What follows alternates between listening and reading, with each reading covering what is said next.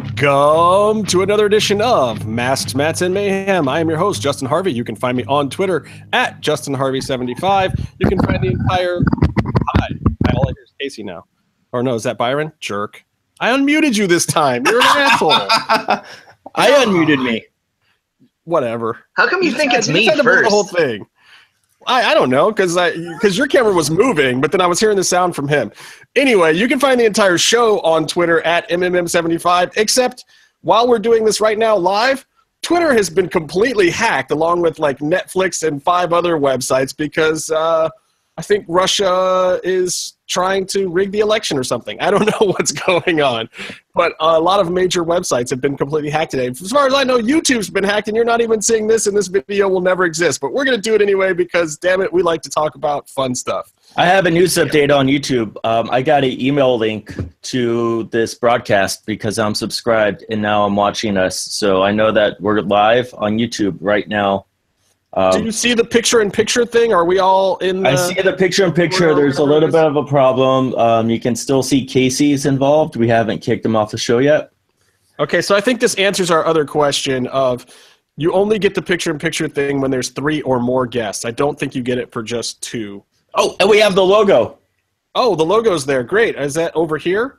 Is that where that is? Right over here somewhere? In this? Yeah, right now it looks like it's over my face. I clicked on it and it went to the thing, Yeah. to our page. It's so strange. It's like technology that we have no control over. We hit go, and we're very smart, savvy tech people. We could probably figure all this stuff out. But uh, uh, anyway, uh, we got a, a big show today that we're going to do in a small amount of Josh Pillow sized time, hopefully, um, because we want Josh to see or hear what we say at the very end of this episode.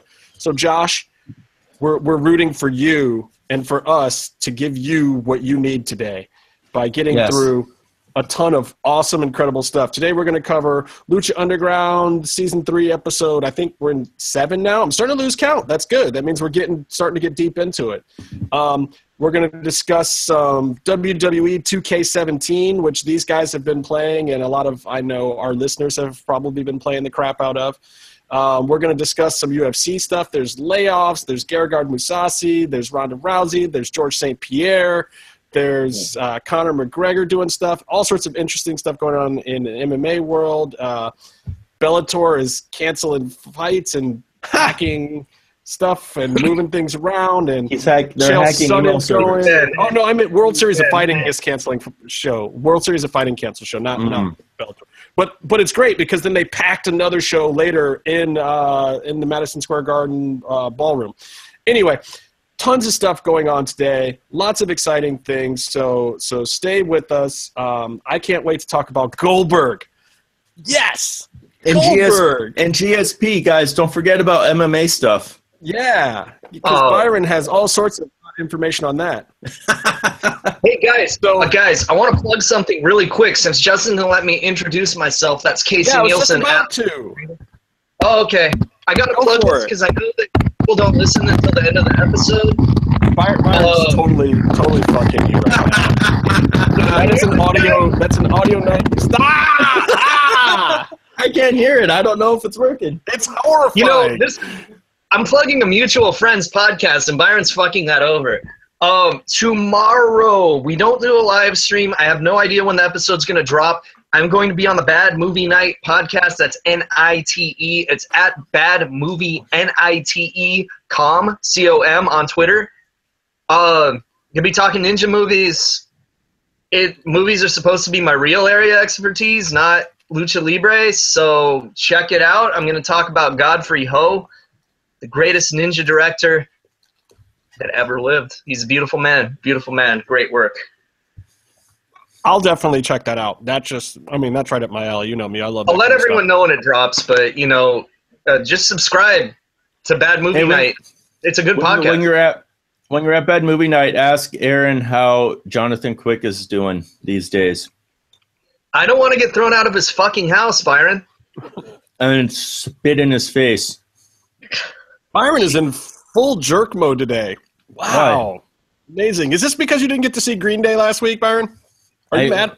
Uh, I'm disappointed by a lot of things in life, but I locked picture on my short film, which means None More of it matters. plugging from Byron is what Everything is great. Um, My my cat's trying to eat my pizza, so that's my struggle today. hey, just don't let your cat pee on your pizza and get me and Casey sick again. That would be nice. Yeah. I didn't know Yeah, you guys are also- allergic to food. Are you eating pizza or a burrito, Byron? Because some people get those things confused. Some fucking hack writers. They do. What? And for the record, I'm also going to say this. Um, guys, you don't need to tag me in a spoiler about Lucha Underground in any fashion. Um, Yeah. We were there for, I was there for probably about 50%, almost right in the middle uh, of the tapings last year. And, it, and I was there like probably one day every weekend they tape. Casey was there for probably 82% or more of what was taped last season. Because Guys- of that fucking weekend, Byron got me sick, you piece of shit, Byron. Byron I was, was there quite a bit too, and and so just so you know, if we're playing dumb, it's because you're dumb, and I'm just gonna say it like that because we know what the fuck happens in the show already, guys. To a lot of this stuff. Now we don't know all the backstage vignettes. We don't know how everything's gonna play out. We don't know how everything is edited, but we know all the characters that are introduced this season. We know the storylines. We know the angles. Please don't tag me in it if you think that you've got some cool spoiler that you want to leak to the world, because the fact of the matter is, I probably already know.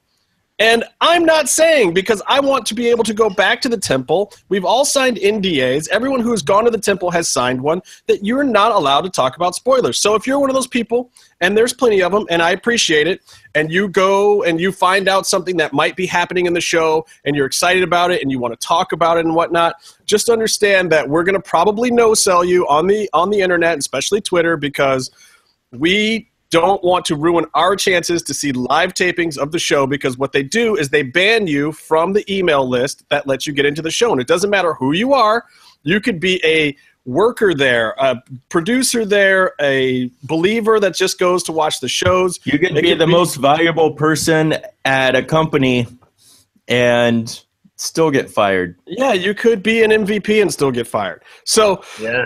don't Don't MVP don't think that yourself. and don't think that we're trying to be mean either. We're just being I, funny. I and- am. and coy and whatnot. Like we're not trying to piss anybody off, or maybe we are, but I'm not trying to piss anybody I off. am. I just I'm have trying fun with it. So please understand and bear with us, guys. Like it's fun to talk about the show, but there's certain things that we know that we're going to happen, and there's implications that come in the show, and we can't even talk about it. We don't.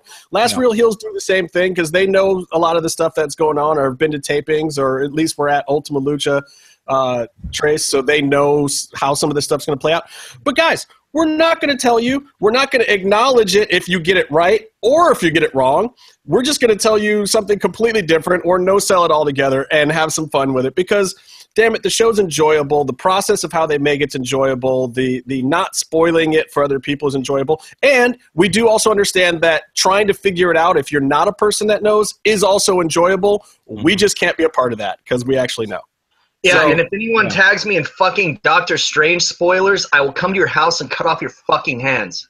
I support, oh, that's I a support shame because I just I just got a copy from China and uh, there's some really cool stuff that happens that you'll you that I'm gonna spoil it for you later today. Dude, there. Okay, I had like five friends there at the preview, uh, at the uh, fucking premiere last night. I was not one of them, but my friend Reed Ackerman, who is as big of a Doctor Strange fan fan as I am, and does not work for Marvel, so he has no financial stake in this, says to not fucking miss that movie. So I'm very excited because I told Reed, I said, if the movie's bad, it is your responsibility to burn that place to the ground. And it didn't happen, so it's a good movie. Good. That's what I like to hear. Um, you know, I had, had had high hopes for uh, Suicide Squad and a couple of the other DC properties, and that never seems to happen. But the Marvel ones seem to uh, they seem to be getting stuff on nailing it on the head. Plus, You know- Doctor Strange, like probably like top five favorite comic characters for me. So I'm really fucking excited for this. He was a little lower on my list. I was a West Coast Avengers fan. I read a lot of weird titles. I read Vigilante for DC. I read West Coast Adventure uh, uh, Avengers. I, I was also a big T- Teenage Mutant Ninja Turtles fan in the early Eastman Laird days, like the first 12 Yeah, 13 Ninja. issues. Preacher, Preacher was one of my favorites too, so I'm happy that got made into a show, and I can't wait to see Okay, it. let's see some random comics that are next to Casey's nightstand right now. Okay, we got Darkhold, the Book of Sin, which That's what- actually just appeared. That's what Just you're appeared reading on when you're fucking in bed. uh, Agents of Shield. Um, let's see what else is here. I got. Oh, this one's good. Okay, so it's the Marvel hardcover of Miracleman, and um, something pretty hilarious is here because Alan Moore didn't want anything to fucking do with it. So check it out. The story is credited to the original writer, so he Alan Smithee the comic book? fucking Alan Smithee, the comic book. It's tremendous. That's amazing. I don't know that I've ever seen something like that before. That's pretty great. Yeah, yeah, and each of the hardcovers is like that. It's good times. Well, guess what, folks? Right now, it is payback time. Uh, season three, episode seven of Lucha Underground, titled Payback Time. Um, and we get kicked off right off the bat with this Puma I'd rather die segment with Vampiro. Um, he doesn't want Vampiro's help. He'd rather die uh, by his own hands and live by Vampiros or something. Like, what what is going on here, man? I thought we were going to get some Puma Dark, and now he's trying to do, now he's trying to talk like a baby face You know what happened is I think that that Iron Man match, the all night long that he had with Johnny Mundo, where he got hit in the head with the crowbar, I think that actually made Puma retarded. Uh, it makes He's a- Mm. that happened before he Cero Miedo'd me in the face too. That is So- great, by the way. Does somebody Yeah. have a GIF of that? I need that GIF. Okay. Okay, No. okay, hook it up, Don't man. send it, Hoke. I don't think Hoke listens to our show. I think he's too busy being scared of us in career mode. Yeah, he's stucking us in career mode on 2K7. I do want to say, um, uh, I do want to add to the Doctor Strange uh, spoilers that um, we didn't get to say what our Twitter handles were in case you want to send Casey Oh no, tweets no, me, about me, a movie. me, me and Casey, no, me and Casey got that out. We're, we're so good. if you want to tweet about on. Doctor Strange and what happens in the movie, uh, it's at Lucha Gringo. And uh, Oh, as often as possible, the D- DMs should be open. And Uh, Byron uh, is known on Twitter as at Rumble War. No. No, no, no. I blocked that dude. He was trying to tweet me spoilers, but he couldn't even spell his own like name right. That guy is really, really. I know that's you trying to work all of this, Byron. You're not fooling anyone. oh, is that one of your side accounts that you use to vote for yourself in polls, Byron? No, you you know what all those are. Yeah. You're the one who's trying to get MMM show to vote for you. I damn it. You're very closely monitoring. Mm, mm. Um, but yeah, I'm at Byron got two Fever and words all for stuff, you. So find me. um, Um, yeah. I shared Anyway. Puma Puma is talking a lot more and he's growling a lot more. And I think he's he is I think he is getting kind of dark but you need to also look at like this is a results based industry. And Vampiro basically cost he beat up or he started a big old fight with Pentagon and then he cost him the the championship and so basically, Vampiro isn't really doing all that much besides taking dudes into caves and hanging them by things and hitting them with barbed wire bats. You know, like Hey, Puma. sometimes, sometimes you got to do what you got to do to get an erection.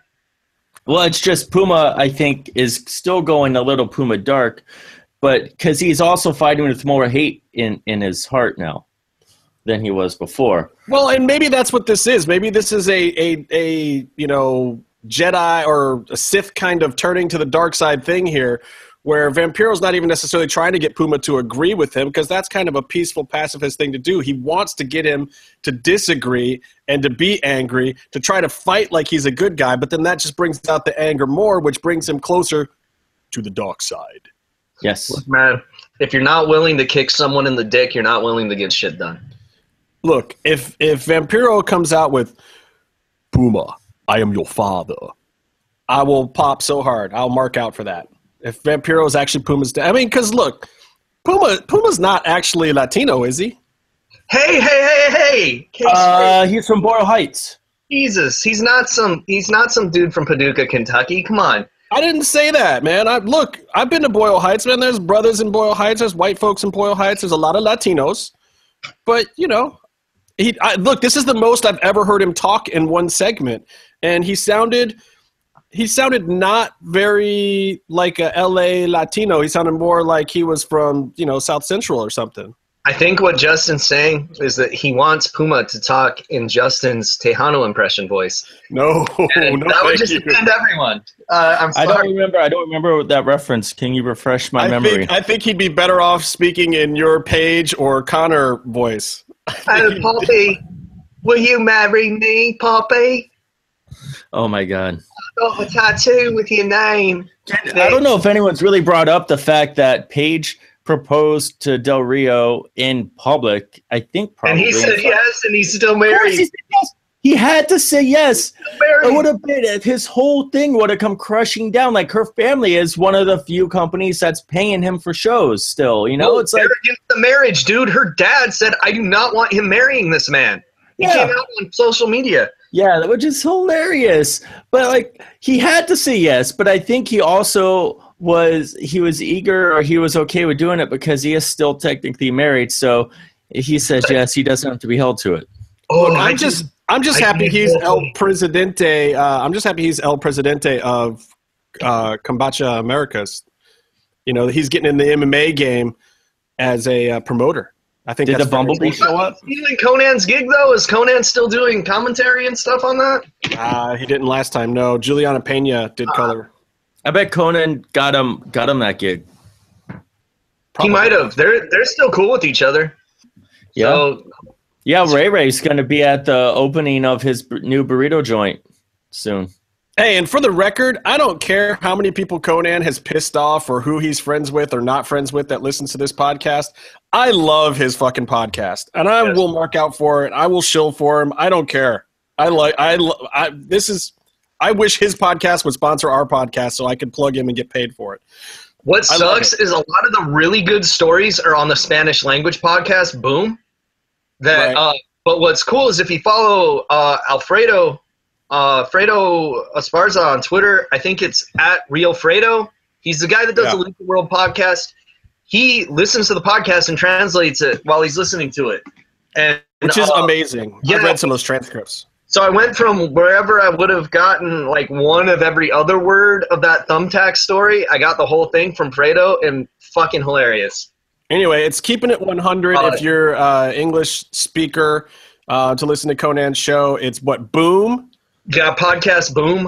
Uh, podcast boomers.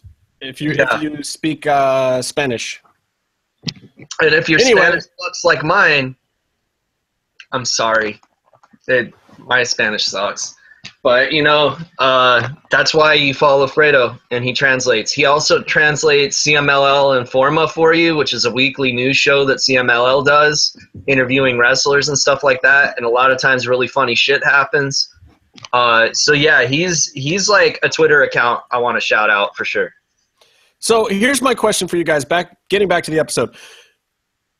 Do we really think that there's a heel turn, a real final heel turn coming for Prince Puma, or do you think that this is kind of some sleight of hand by Lucha Underground?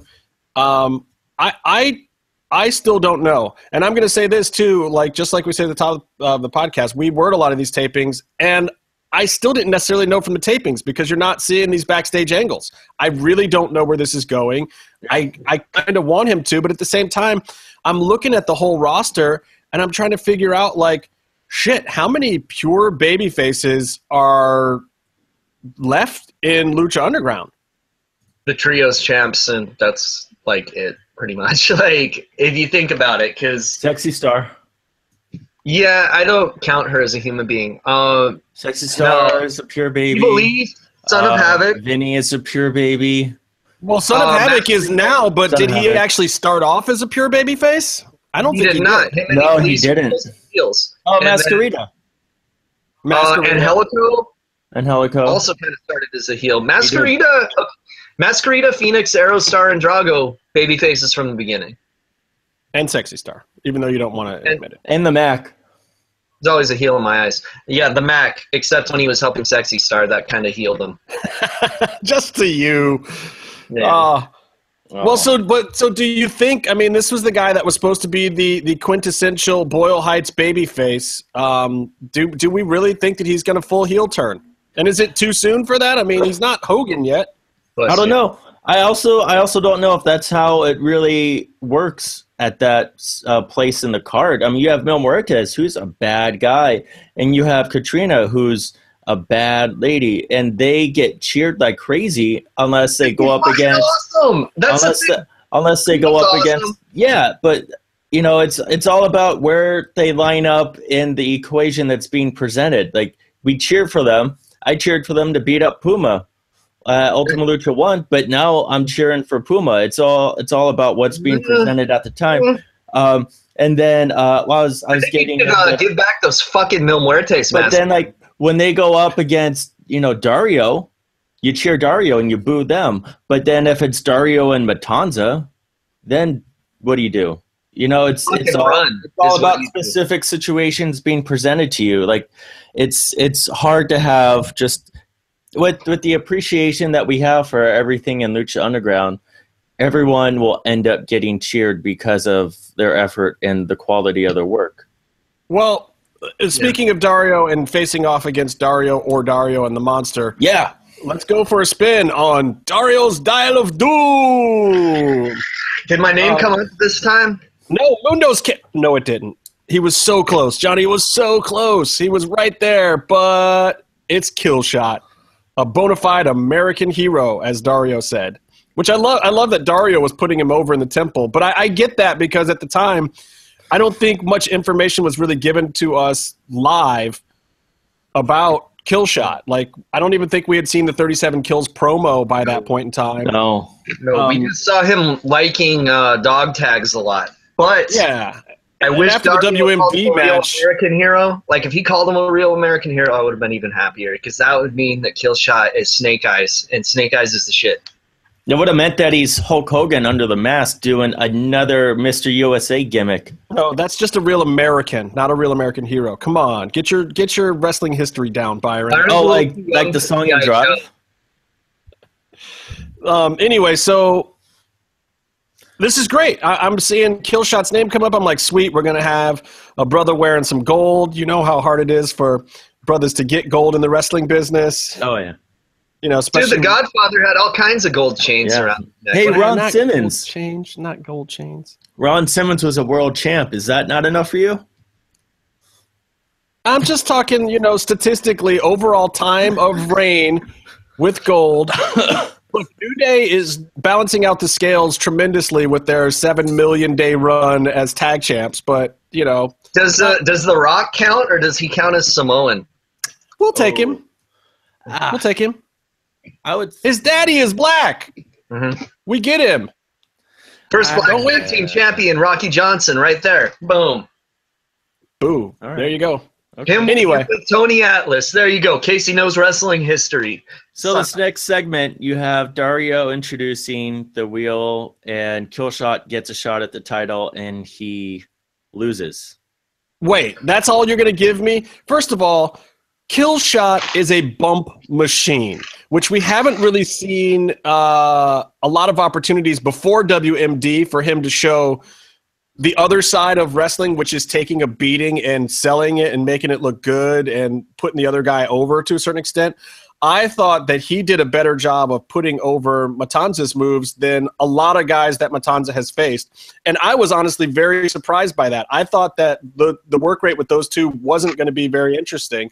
And it turns out it was. And I give a lot of that credit to Killshot because, you know, Matanza did what Matanza does.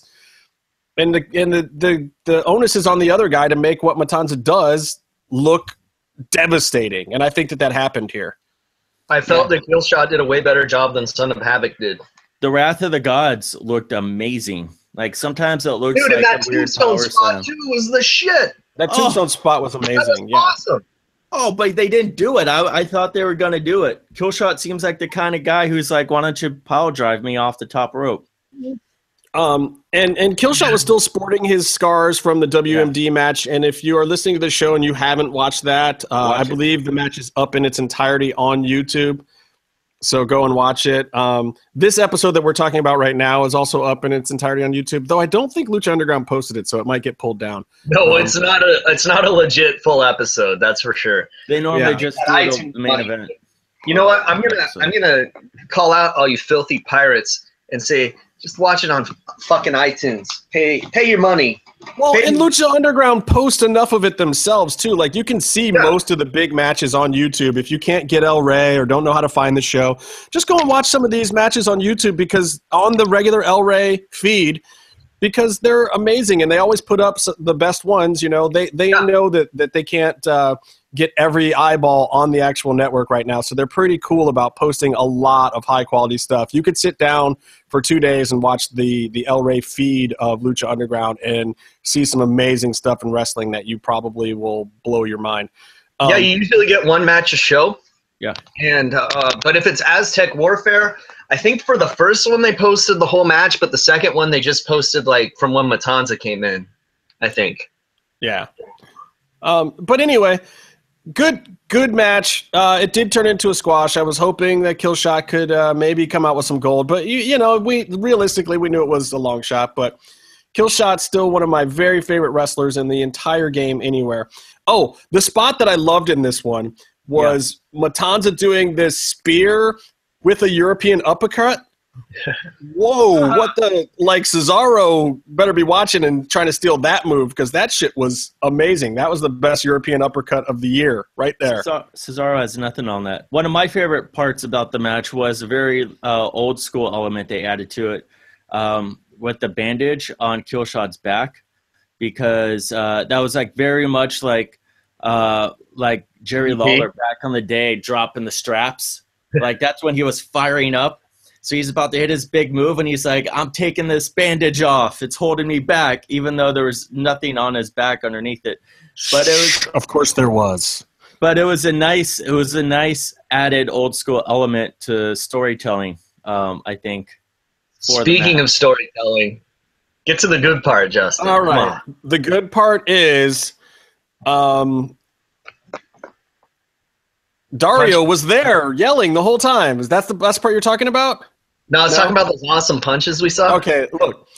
There was a debut tonight of one AR Fox who will, yeah. after this point, most likely never be known as AR Fox again because um, I'm hoping that this season of Lucha Underground makes this dude famous. But uh, you could briefly hear Killshot say his new name in the background, which was Dante. So we can say that his character's name is Dante.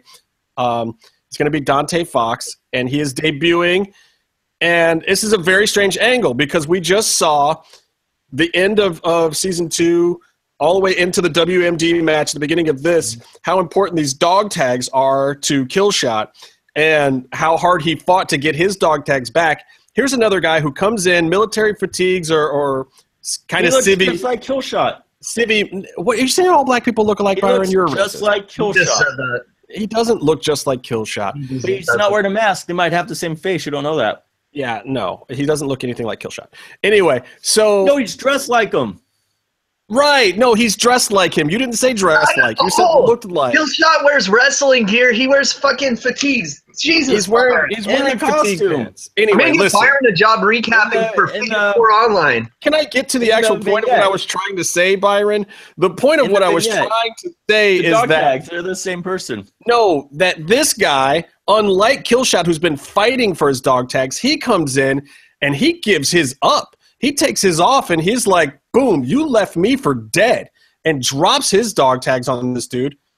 Like that's right. that storyline wise is a big deal. It's like, whoa, what did Killshot do to this guy that something that a military guy would normally be clinging to and be one of the most important things to him that he would just give that up and throw it in his face like you left me for dead, fool. That's Yeah. some Yeah, big and- that's some big stuff. and you the left note him, you left him in Vietnam in that. the the note that he Cage. sent in with Joey Ryan looks like he wrote it when he was still in the Middle East, and then he just carried it with him. What's this Middle East shit? We all decided that this was from Vietnam. We all Vietnam? decided this. How old are they? They're not seventy years old. Black don't crack, bro. Come on. Whatever, we found out Drago is a thousand years old. Why can't Yeah, they was- be Yeah. So he said his name Dante. They do the dog tags, and Killshot says, "I thought you were dead." And then Dante says, uh, "What? Straight Jacket, Brainbuster."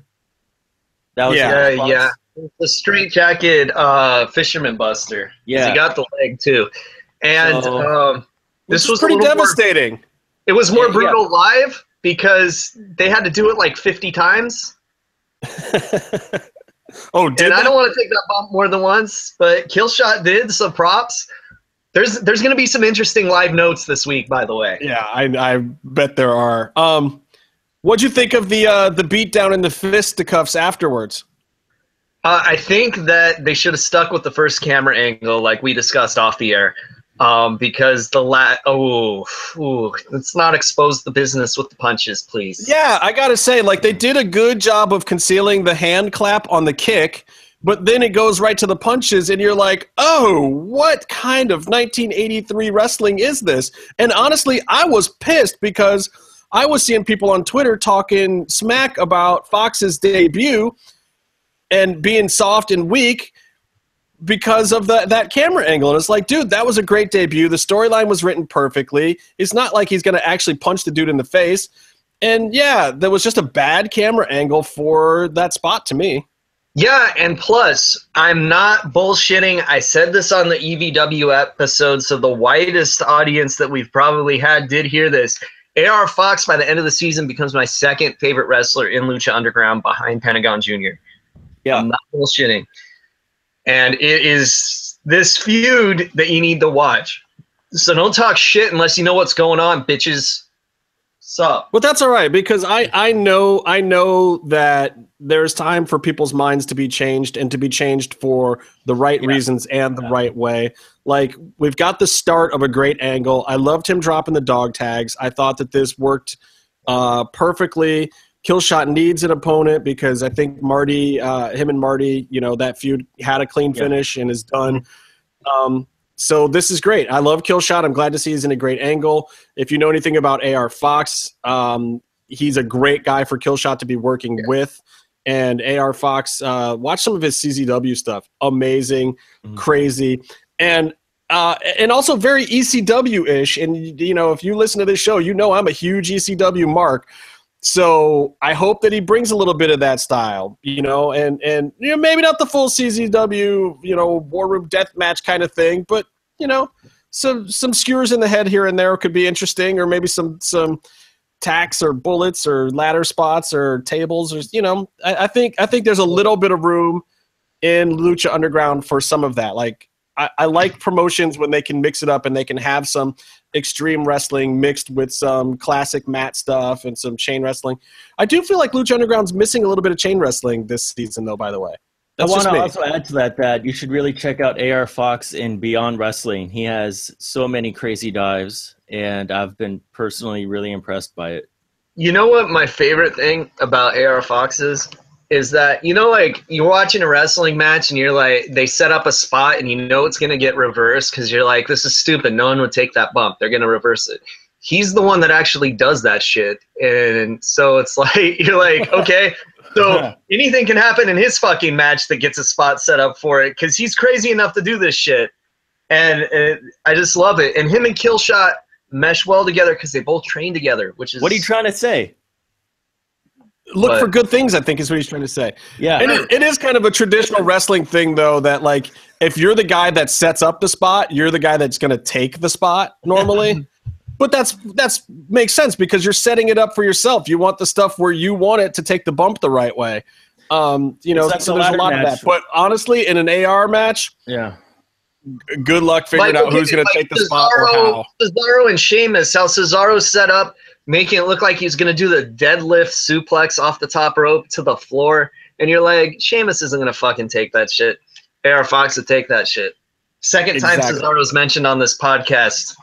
That's because Cesaro's fucking over. Let's not don't get it twisted. And he was at the Cesaro's Doctor over. Strange premiere. Jimmy told us. He said, What up to Cesaro at the premiere? So Cesaro's seen fucking Doctor Strange and I haven't. What's up with that? He's not even American. He's over. You need to get more over. Um. Anyway, let's move on. Rabbit Tribe promo. Rabbit uh, better, Tribe. better late than never. Damn, this rabbit is fast. That's all I'm going to say. Now we get him running through the woods or whatever. Um, apparently, he's late for a very important date, and that is to get on Lucha Underground television already. Yeah. Damn it! I yeah, need a- according to my cable guide, they were supposed to be there like two fucking weeks ago. Come on. I Yeah, need a like Rabbit Tick Tribe shirt real bad. TikTok means like get your ass in gear, right? They're they're reminding themselves like, or maybe the rabbit tribe is high. Maybe they're high and they were supposed to show up and they they got waylaid. I could see them being high. Yeah, I'm just. that, I that could mean. They're having their own Cheech and Chong adventure. I just call it like uh, like they were planning to come in and have a match or whatever, and then they had a safety meeting to make sure everything was going to go Yeah. smoothly, and then they just never showed up. They're just right, right now. They're in San Diego, um, eating burrito pizzas on the beach, watching people do yoga. burrito taco pizzas, Byron. Burrito Wait, so. B- Byron, have you updated the um uh, the the tribe listing that we had on the belt? Because I think this is uh, officially our last tribe that wasn't on there, right? Uh, I have, and uh, I tweeted it yesterday. If today is Friday, I tweeted it on Thursday. So hopefully, the Today's MMM Friday. Show Twitter account will retweet it. Uh, and that's but not gospel, folks. But check it out. That's kind of Twitter where works, check we it have out. all the tribes on. We have all the medallions filled out, so you know um, who they represent, and it's kind of cool. We found out that uh, you know we have um, Drago and Cobra Moon. We just found that out, so I updated that as well. Mhm. And Well, yeah, um, yeah, which is another segment we can get to. We can actually talk about that segment now. We don't have to do this shit in order by any stretch of the imagination. Oh wait, no, no, wait, wait, wait. We Oh, gotta yeah. do it. in You wanna order. wait? have to The do the next match. match was fucked up, and I All really. right, well, Byron is the one that's jumping the gun. Then just tell us about the belts. I'm don't talking don't about the it. picture I made. All right. yeah. So what is I the next apologize match? for Byron's lack of Photoshop knowledge and skill, and his Um, face. Well, I didn't see you doing anything. Well, first we got to get to Dario's Aztec Warfare 3 promo, which was dope. Um, he basically said flat out, like, after Killshot, I don't think there's anyone on this roster who can beat Matanza. Totally no selling fucking Mundo again, which I love. Poor Mundo. Well, Um, also the Puma actually beat him, but then Mil Muertes saved him. yeah, but nah, look, come on. he would have kicked out at two. Come on, come on, Byron. But here's the real question. What what is it with Dario? And again, this might be another one of those like evil Emperor Palpatine kind of things here. Why is he trying to put his brother into this kind of challenge? Is Dario just getting bored with the level of violence in his temple? Is he really trying to up the ante, or is he trying to get the belt off his brother? I think Well, he likes watching his brother beat people up. Yeah, if you get bored seeing your brother fuck up one person at a time, why not see him fuck up 19 people? It's I mean, uh, this is I, I think this is a brotherly love thing where yeah, he he wants to see him win, feels like he can win, but also because they're brothers, he wants to fuck with him a little bit. Like he wants to mess with him. He's like, "Oh, you're my big tough bad brother that I that squashes everybody. How about you try to squash a whole bunch of dudes at once?" Well, at how last you gotta Aztec fuck with your brother? Wait, how much do you have to fuck with your brother if you make him live in a cage and shit in a prison toilet? Like, That's true. Yeah, but if you've gone that far, why would you ever stop? good point. You know, you got to up the ante, man. Dario seems like the kind of guy who's very competitive. He's trying to top himself. He's just trying to beat himself at this point. But Dario, Dario loves violence, and the best fix that he can get with violence is through his brother. You know, and last time, uh, Matanza beat everyone up, including Rey Mysterio, one of the top guys. He beat almost the whole roster himself, and basically Dario's like, "Well, I want you to do, to do that the whole match this time." Now, but I ask you this question. Is it really Dario that loves violence, or is he beholden to someone else to create violence? Is he feeding an Aztec god with this violence? Is it really Yes. for him? Is It's he feeding? possible. Is he feeding the limo guy? Um, is this strengthening someone else's mystical powers by having this all this violence take place on this ancient Aztec symbol? Because that's kind of my theory now is that it might not even really be Dario. Dario may be beholden to, or his family may be beholden to a greater power that forces him into a situation where he has to create this violence to keep feeding the machine that he's become uh, a part of. No, totally. Because when Bale died, he said the gods need a sacrifice. Yeah. It's No. possible. I think we'll I think we'll find more about that out next week with the episode preview that we're going to pitch in the middle of, of this episode review. Uh, it says um oh, I just looked at the YouTube and Justin, you're doing this. You're talking about this. Yeah. It's Yeah. a little bit delayed. I just got a glimpse of I was bringing up the preview and I thought in my peripheral I thought you were going like this to me. Oh, I no, I was. I was telling you to stop. I was giving you the universal cut yourself off at, at the From head. like ten seconds ago. yeah, babe. No, I wasn't. But uh, uh, is it Delgado supposed to show up and interact with Dario uh, next week? So I'm very excited for that. Yeah, and So we got Aztec Warfare coming up, and you know, having Warfare. seen all three Aztec Warfares, That's going Um, to be the week before Thanksgiving. I Thanksgiving. really too, like the first awesome. two Aztec Warfares. Yeah. Yeah. So that was Yeah. awesome. Um, yeah. We'll we'll see. So the things that come out of this segment that are important are Phoenix is not going to be number one because Dario has slated his brother to be that, and the uh, the Super Friends have to fight for the sweet spot, as we'll call it, number twenty.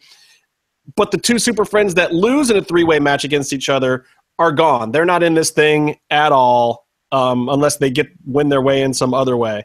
But All I Um, know is, you know, what we were saying about there not being a lot of pure baby faces in the temple. We forgot Rey Mysterio, by the way, but uh, Rey and Mysterio. Dragon Azteca. But yeah, Yeah, that's Ray. Ray. yeah, there goes And maybe two that's of why them. they don't. But that may be why they don't need Puma to be a pure babyface anymore. So But yeah, dude, I think Puma's this uh, shit was fucked up. Puma's the hometown hero uh, for Lucha Underground, and Lucha Underground is one of those shades of gray type environments. So I think You, Puma's. okay, this match, you see it on TV, right? But it was one of the most fucked up, gross things that I've seen in person. Oh, Super Kick City. You're talking about Why- Phoenix's nose. Phoenix's nose was. I've been to a lot of boxing. I've never been to MMA shows, but I've been to boxing. I've sat close to boxing. Phoenix's nose breaking was the worst one I've ever seen in person. Now, so my question is, what, where, when did it happen? Because there was a super kick that looked like it landed on his face. Then there was a spot where he took, he was lying down on his face, but he took a, a bump onto his back or something, and it smashed his face into the canvas. That looked like it might have done it. I don't know because at, at some point he's just rolled over on the side, gushing out of his face. So when, When- do you know when this when it happened? I don't know, but I think it was there was a spot where both Aerostar and Drago landed on him at the same time. yeah, I think that was it. And No, no, he there was- up. If you go back, rewind it. He does like hold his face, re- like, "Ow, this hurts for real," and he rolled out of the ring. There was that Yeah, moment. and when he rolled out of the ring, he just goes fucking, and blood fucking goes everywhere. He sneezes his nose off. his Well, face. no, he did. He did the exact thing that you're not supposed to do with a broken nose, which I know from kickboxing is you don't blow it out because your whole face can blow up, your whole orbital can swell up. Like you've seen this happen in a few fights uh, in MMA. If you watch MMA, the guy breaks his nose, then you blow it, and you think it's going to clear everything out, but what it does is it creates the the backup of the flow up in here, and you push half of it back up into your head, depending on how your nose is broken. There are times when you can clear it out and you might be okay, but and your whole face blows up, and then you're in the middle of a fight and you can't see. Yeah. Nobody knows what was going on with Phoenix's face under the mask there, but uh, clearly he was definitely he had a broken nose or or something pretty bad under there, and and and he kept going.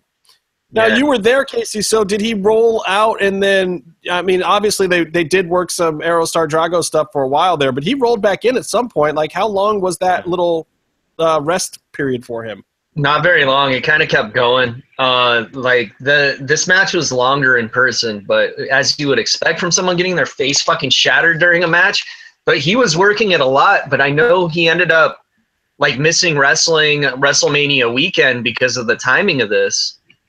Oh yeah, that And- was right around uh, the end of March there, right? Yeah, and he was supposed to do, you know, like the shows that they do around WrestleMania, like the WrestleCon shit. And uh yeah, dude, that was bad. But um I have a pro tip for any mass professional wrestlers out there, by the way. If you're the one guy that gets his nose shattered, is walking around with tape on your nose, might not want to walk around without your mask on because people are going to know which guy you are.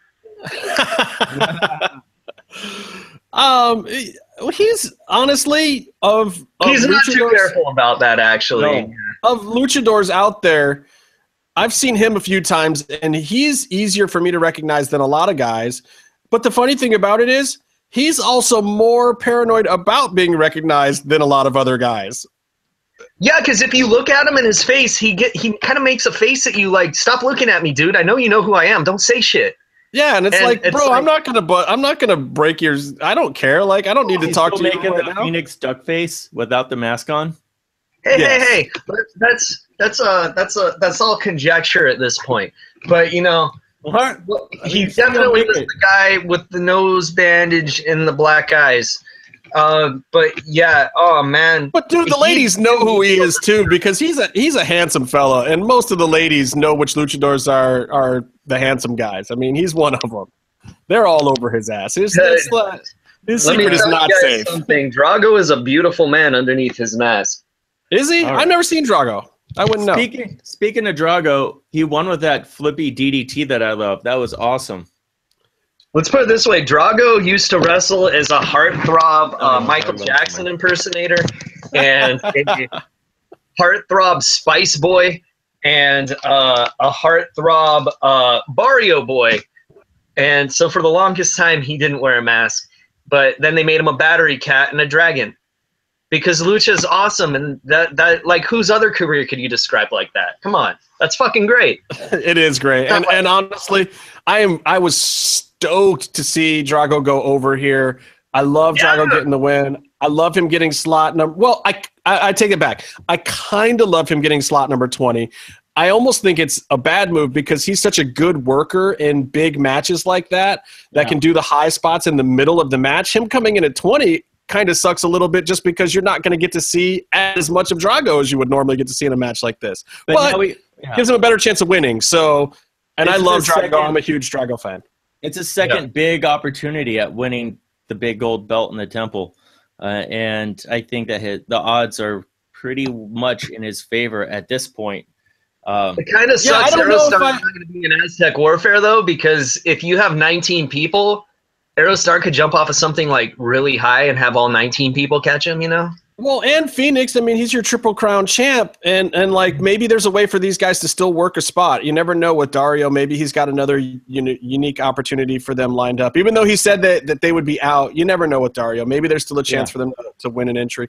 And I would That's put right. as Because it's Drago's supposed to be retired and never returning to the temple right now, and he came back like a month later. So yeah, Yeah, well, he, and he won his way back in. He Uh-huh. got a unique opportunity. So, um, but I would say right now, as it stands, Drago is the favorite to beat Matanza because Matanza's got to go through 19 other guys to even get to Drago. And I think that uh, even as big and powerful as Matanza is, 19 guys is a long road. Um, but I I will say this. I will say this: depending on who gets slot 17 or 18 or some of those other later slots, will determine whether or not Drago can stay the favorite to win this thing. Because if you get somebody, you know, you get like Pentagon at, at 17 or 18 or somewhere in there, your chances go way down, Drago, buddy. Sorry. You know, there's a couple wasn't in the last one, was he? no, they didn't let him in. They might not let him in this time, but I'm just saying for Drago's sake, I hope that he doesn't draw, you know, somebody super tough like that at, at one of the later slots because that could spell trouble, especially if Matanza's already out before then. Oh. And then you got some fresh other guy that doesn't have to deal with the monster. Like you get a Mil Muertes at 18 or 19. Oh, you're screwed. That is it. And man. if you're 20 night. and Matanza's still in there, all you motherfuckers need to pin Matanza at the same time. Jesus Christ. Well, I'm hoping for some good gang ups here, unless Matanza starts eliminating guys the second they get in. We'll see. Um, which we've seen happen. He beat more than half of the battle royal last time. So all right, now now can we talk about this segment? Let's talk about where the this Drago thing is going. First of all, this is the best start to a vignette ever on Lucha Underground. Yeah. I am all for more vignettes that start with Thunder Rosa, uh, Cobra Moon, whatever, slithering across the floor in any fashion. Um, I am completely fine with that. We don't need to talk about the rest of this segment. gross, dude. That was a fucking bathroom, and she had to like crawl all around in that shit. Yeah, that, I don't advise that. Let Also, alone a bathroom we're wrestlers continuing- use. Continuing, Let to- alone a bathroom Vinny Massaro uses. We're, gave away the ending of the of the whole vignette. But it's it's also pretty sure keeping in line with how we only see Drago backstage in the bathroom. That Which they be- know. We've all made fun of it. I mean, they're doing Yeah. that on purpose at this point in time, right? But he's a dragon though. Yeah, because Dragons he like has IBS. places. Maybe he likes the tile or whatever. No, Krista Joseph told us it's good for his skin, but that's a nice way of saying that Drago has irritable bowel syndrome, and sometimes he's just got a shit, man. Dragon. which is fine. But so Thunder Rosa knows uh, Cobra Moon. Sorry, Casey. Case Fabe. Cobra Moon knows where to find him. And again, we got to talk about the slither across the floor because that's really the important thing here, isn't it? Yeah, she had to slither through like day old piss that Jack Evans didn't shake off correctly. yeah. And he doesn't even wash his hands, by the way. That's another thing we learned. No, and he's always got to show off, so he's like standing on his head taking a piss and shit, and there's no control when you do that. So, so Cobra Moon confronts Drago because Well, she I mean, let me to get team let me with get him. there in a second because I got to talk some more about Cobra Moon first, case or or Byron. Here's Yeah. the thing: the affectations now are going past the body movement, and she's she's laying on the s's in her speech pattern as well, which is a Like nice touch. Commander. Yeah, Fuck but not. yeah. But she's not overdoing it either. She's not making it super ridiculous. She's not like like I think Skip did a good job of I think probably pulling it back to the right amount in the directing of the scene. But it's great, and I'm just thinking to myself the whole time, like, thank God she doesn't have Dario's Spanish accent because they would be a whole lot of ths and not a lot of s's. Uh, I I highly approve of anything that invokes the image of Cobra Commander in any way, shape, or form because he is the greatest of the cartoon villains. I'm sorry, Skeletor, I love you, but it's just true. If you're listening, Yes. Skeletor. Um, okay, so now what were you saying about what she had to actually say? I've I've done my bit here, Byron. You can talk now. She uh, she's coming up to Drago. We find out they're from the same tribe, and she's like, "Hey, good to see you again. We're in the same tribe. No, say we're it gonna, right. We're gonna kick some Say it ass." right. And Drago and his We're gonna kick some ass. Says, uh, "I left it a thousand years ago," and then so we find out that Drago's super old. So now, like, who's the youngest per? How old are, is everyone in the temple? Is I like just think it's Mundo funny that the one guy at they make super old is Drago because he kind of is. Yeah, Yeah, that's, it makes sense. He's a vet. So, something's something's beginning to happen there, which is very interesting. And then we found Vinny in the bathroom eating pizza. wait, wait, wait, wait, wait. You, you've already you've already like botched this whole thing. She Totally. asked Drago Yeah. to bring the gold back to our tribe, and he Yeah. says that he left the tribe a thousand years ago. You got that part right, but she she wants the gold. And here's my other weird thing about this, though. He's already got gold. He's got he's got the trios belt right now. How come she's not trying to draw the trios belt in? Or maybe that's part of it. Maybe she thinks Drago can bring all the gold back to the tribe. And this also brings into question our characterization of the tribe as the snake tribe. Is this more just a reptile tribe? All I know is a snake is a snake, a reptile is a reptile. But let me tell you something, Justin. There's only one one thing that we're forgetting. The most important thing. Vinny Massaro. comes- Okay, let's talk about Vinny That's what I brought up. No, but What- the best thing bring is when he fucking comes in and he's like, "Oh shit, sorry, I thought this was the men's room because Cobra Moon's in there." That's Yeah. fucking hilarious. That is It was funny. great. Everything about Vinny was the best part of the episode. Oh, and um, if you're listening, Jeremy Peeples of Figure4Online.com, and I don't think you're listening because then you would actually know your shit. That wasn't some guy. That was Vinny Massaro, and he wasn't eating a fucking burrito. He was eating a pizza that just happened to sound a little crunchy. Look, and and if unless you want like 17 podcasts mad at you because Vinny is so over on the podcast from guesting on like five of them every week that um unless you want every other podcast mad at you, don't don't disparage Vinny Massaro, man. You can't do that. You cannot Exactly. get at the snoring Do- elbow. Do not disparage Twitwow's Vinny Massaro. And also, God, I, I have don't to even say, that reference. um, It doesn't matter. I got the reference, Byron. It's funny. Bringing food into the bathroom's gross as fuck, bro. Dario's got to get one of those shelves like on that episode of The League. Byron Yeah. knows what I'm talking about. It's a, it's a shelf that goes above the urinal. You put your drink on it while you pee, so that you don't have to set your food down on the ground. That under is the not urinal. what J Man told me that that is for. J Man told No. me specifically that that was for something completely different than that, Byron. It's what you put your your food and your drink on, so you can. No, pee. but then on the Yeah. League, they did better and made it outside the bathroom so shit particles don't get on your cheesecake. I was told specifically that that shelf had to be right about nose level. I don't get it. It's the wrong kind of bathroom, Justin. Oh, I'm just saying. Dude, you see how dirty this bathroom is? You'd inhale like 10 pubes. It's disgusting. So you guys have more problems with the hygiene of the bathroom. What if this is the cleanest bathroom in the world? Like you, you, you guys have a problem with Look Cobra at it! slithering across the floor, Vinny eating in there, Drago clearly emptying his colostomy bag or whatever he has to do in there all the time. Like you guys are really obsessed with this this bathroom hygiene thing. Dude, have you ever seen a dragon take a shit? It's horrible. Now look, I'll tell you what would clear me out of the bathroom. Vinny's gassy ass. That would clear me out of the bathroom. And that was the end of the segment. That will pretty much end any segment. Yeah. yeah. What did you guys what did you guys think of them going for the kind of I mean the the very lowbrow slapstick humor? I mean they, we have an actual fart joke in Lucha Underground now and some I people were not happy with joke, it. but- dude. I think Vinny just boofed one and they left it in. Yeah.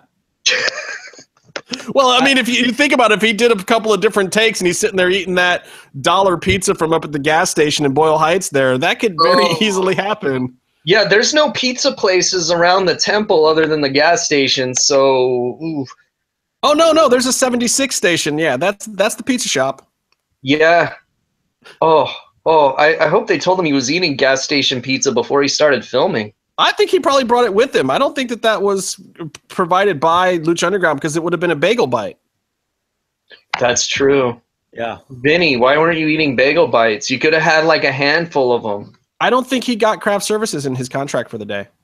I heard that he was in line after Cage and there just wasn't any food left. I can see that. That guy eats a lot of food. He's also Um, very interesting on social media, but we can get into that another time. The other thing I want Let's to point out, the other thing I want to point out in this segment is that uh, Drago has six fillings, Yeah. and we we have now met them all by name after that roar. Um, boy, that shot was right up in a man's cavities. That was incredible. Yeah, Byron um freeze framed that for reasons. No, I didn't. I don't know what you're talking about. he likes that little sound. I don't Get what some you're Windex for his TV. Um yeah, next segment. This goes into another vignette, which I like to call a desperate man, and that man is not just any man; he's a mundo. Johnny It was whines awesome. a lot. Uh, It was great. a really cool, really cool. Uh, uh, what is it? It was a really cool thing for the fans that have been watching the show from the beginning, because especially for like uh, season one, it's you don't really talk about or remember much before season one Aztec Warfare. That's when it really took off.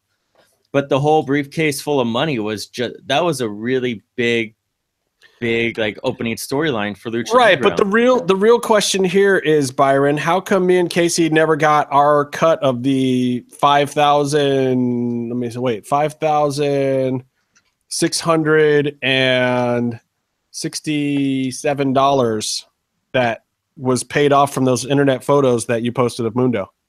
Because you guys weren't the ones who had to take the photo. okay, It went to my therapist. Good point. totally good point. Totally Yeah. down. I'll move on. So basically, Johnny's got ninety-four thousand three hundred and seventy-three dollars left, right after you cash that check. Yeah. Well, now Dario has it because Johnny Mundo tried to intimidate. He's too beautiful of a man to intimidate, and and so he tried to find another way to get a shot and to get the championship, and that's by bribery.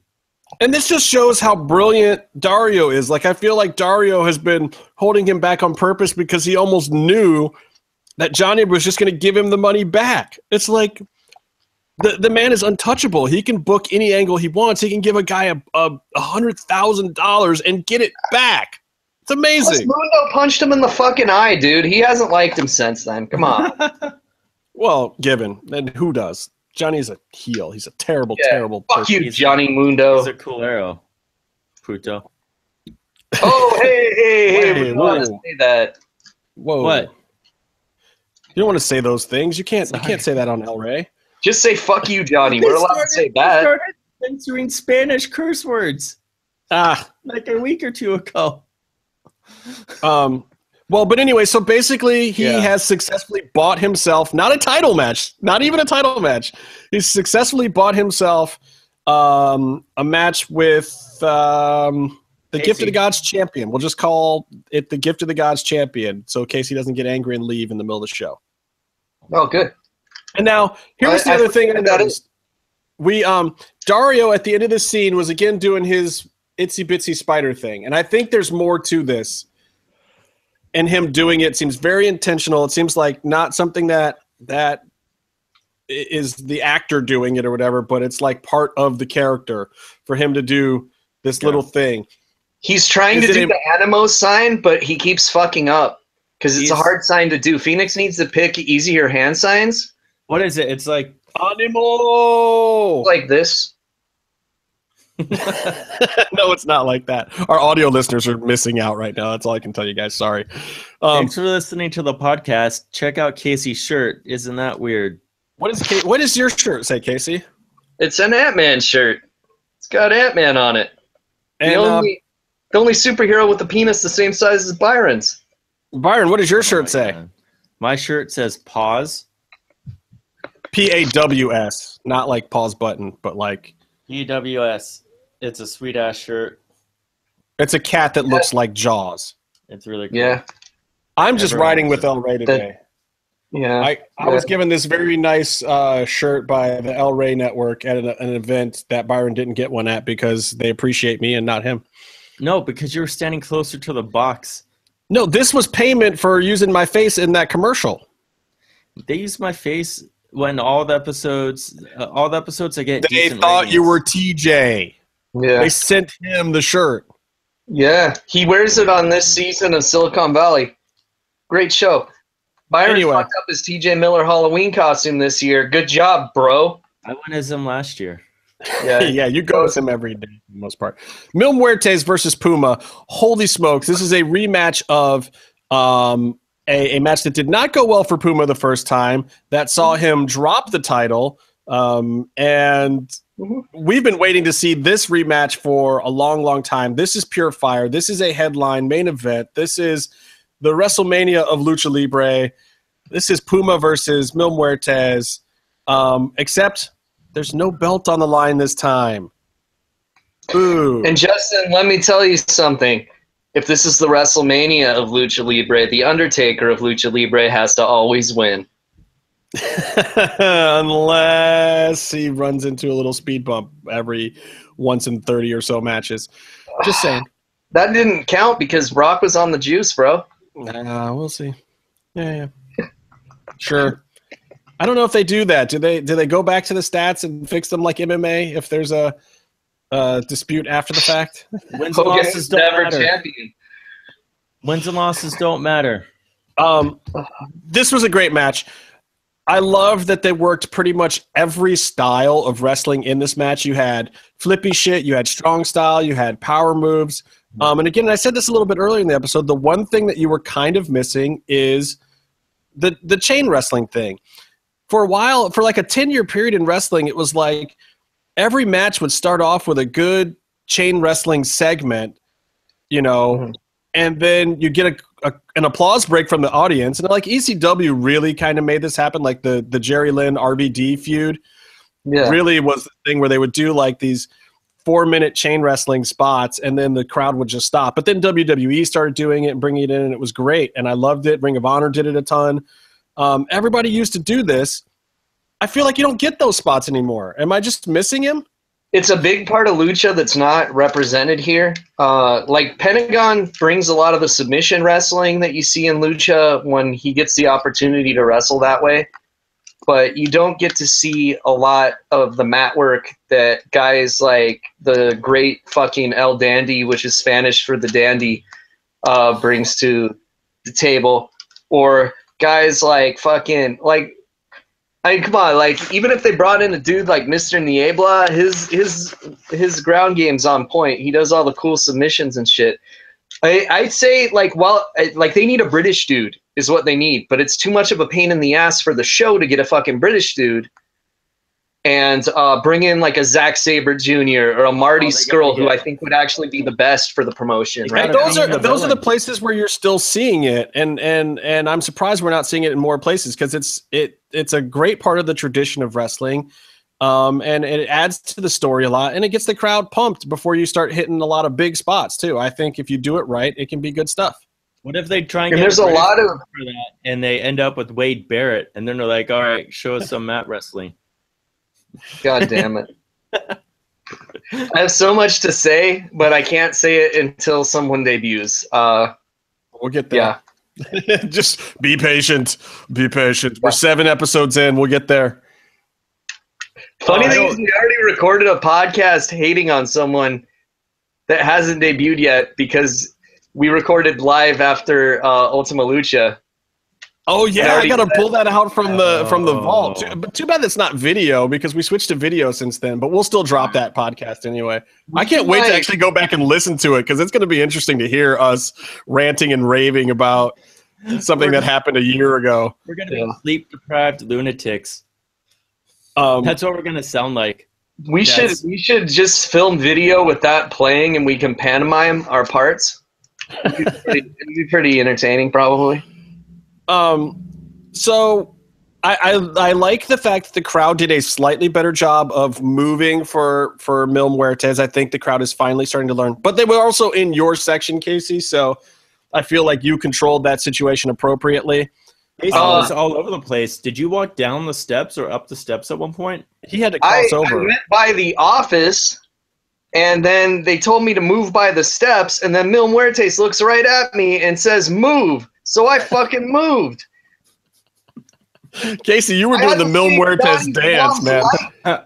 I had to save Johnny's mom's life from Mil Muertes that day. I saw that. She's like, Casey, he's coming this way. Protect me. Well, it set up an awesome spot where Puma ran from more than halfway up the freaking bleachers on that side and dove over Casey at that point in time. like, what the hell? That was crazy. That was so yeah, awesome. yeah. I mean, So- that was one of the ones where security went over to us and they're like, all right, you guys, some shit's going to go down. Be ready to get the fuck out of the way. Yeah, I love Uh, it when they say that. Well, look, Yeah, hey, 'cause sometimes the element of it's right. surprise is not necessary when your safety is involved. I, I have made it through three seasons without getting crushed by anyone. the Mack. Uh, oh, yeah. Well, that was like a run in. You'll see me get crushed later this season uh, at one that you weren't at, Casey. It'll it, you'll Oh, enjoy it.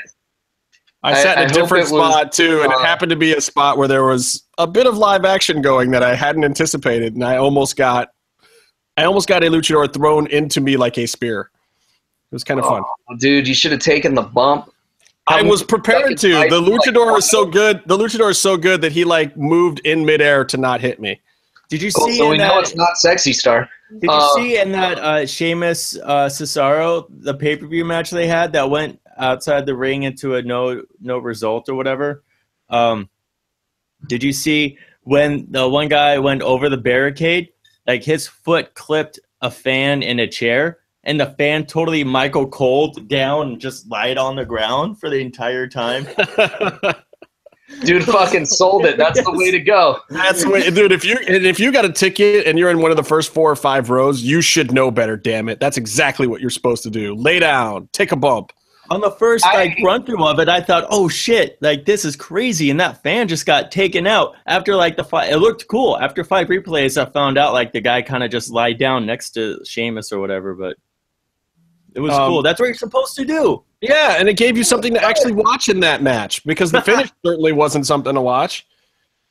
Because, like, Um, okay, like in the audience, we are mortal men. We are not wrestlers. Right. Anything that happens that a wrestler comes into contact to us should be absolute death, even if it's Mascarita Sagrada. We've had Oh, this yeah. talk with Jimmy Five before. If you're gonna be in the arena and the you're gonna be a fan in a place where they wrestle in the crowd, you have to be willing to sell. If a rubber like wrench hits you in the head, you're done for the taping. You know, you gotta lie down, just go to sleep until the taping's over. Well, and your Keep it. standing next to you should though. throw up the X, man. They should Yeah. sell it for you too. They should be like, "Oh, you got knocked the hell out." You gotta start bleeding. Oh no, I'm, I'm not, I'm not gigging. I'm not gigging if I'm a spectator. How you got to bad make me bleed hard way. No way I'm gigging for a spectator spot. If I get hit in the head with a rubber wrench, I'm gonna fucking gig. I'm sorry. I, it's Who has- Oh, you're a the real worst- man. Who has the worst forehead in, in Lucha Underground? uh, Vampiro? Is Ivan? uh, Vampiro, maybe Mil Muertes under the mask. Oh He's done yeah, Mil's, lot Mills, Mills done a few. Tejano, uh, I think I've seen his forehead look kind of fucked up when he. No, his isn't that bad. His isn't that bad. Mack Mack actually is Dr. kind of bad. Wagner's is probably pretty fucked up. He juices a lot yeah. under the mask.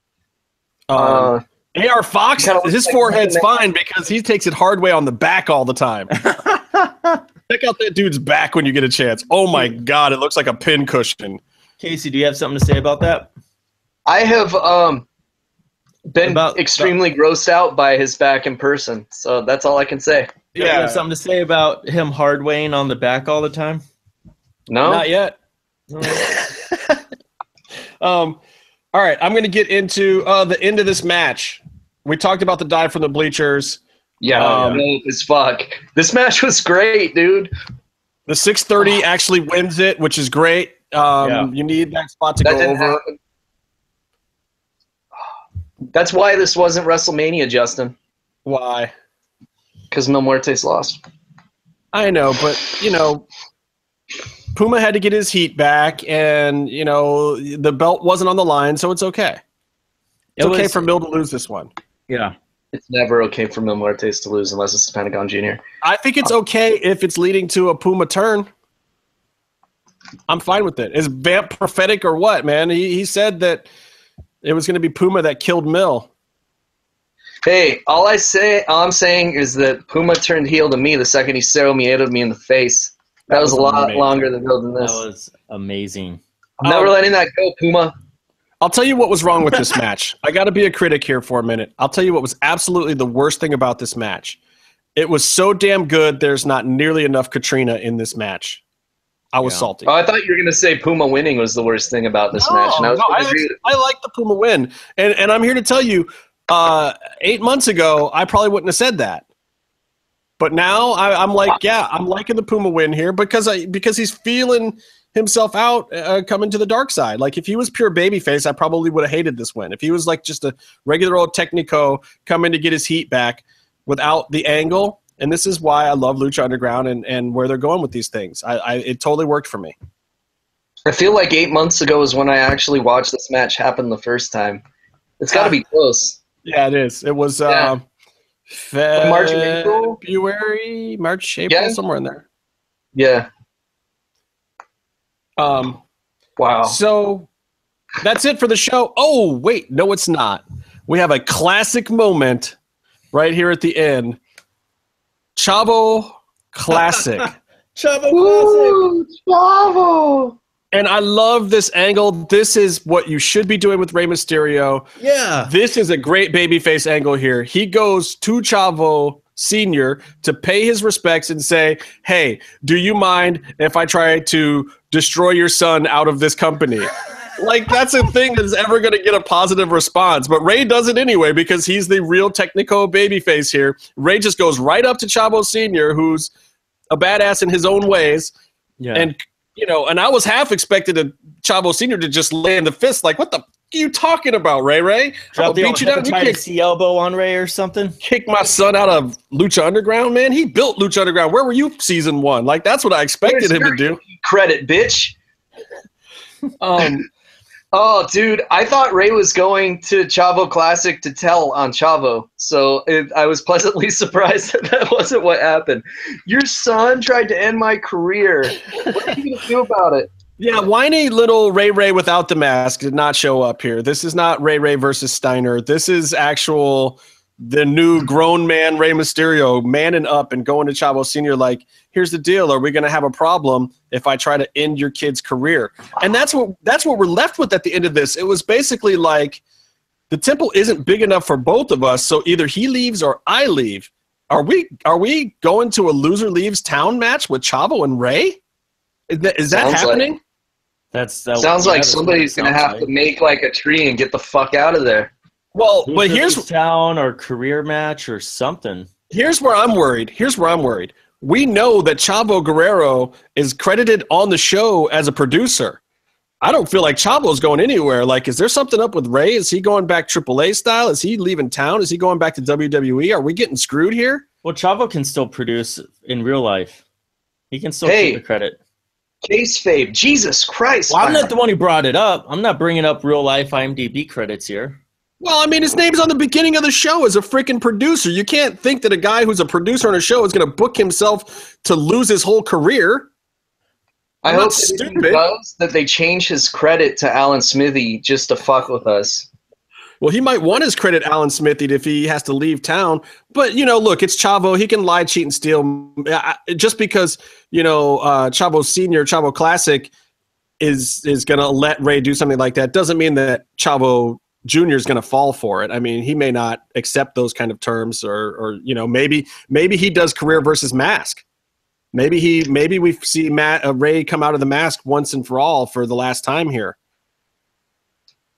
Is that possible, or would that, That would just be be, a huge mistake? thing to do again. Yeah. Well, Lucha Underground's not selling any Rey masks, so why not just take it up, take him out of Oh my it? God, Good they point. really Where the fuck's my Rey mask? They really need. They have to sell Rey Mask. Uh, Where's my uh where's my Pentagon shirt that doesn't suck that I don't already have because the other one sucks.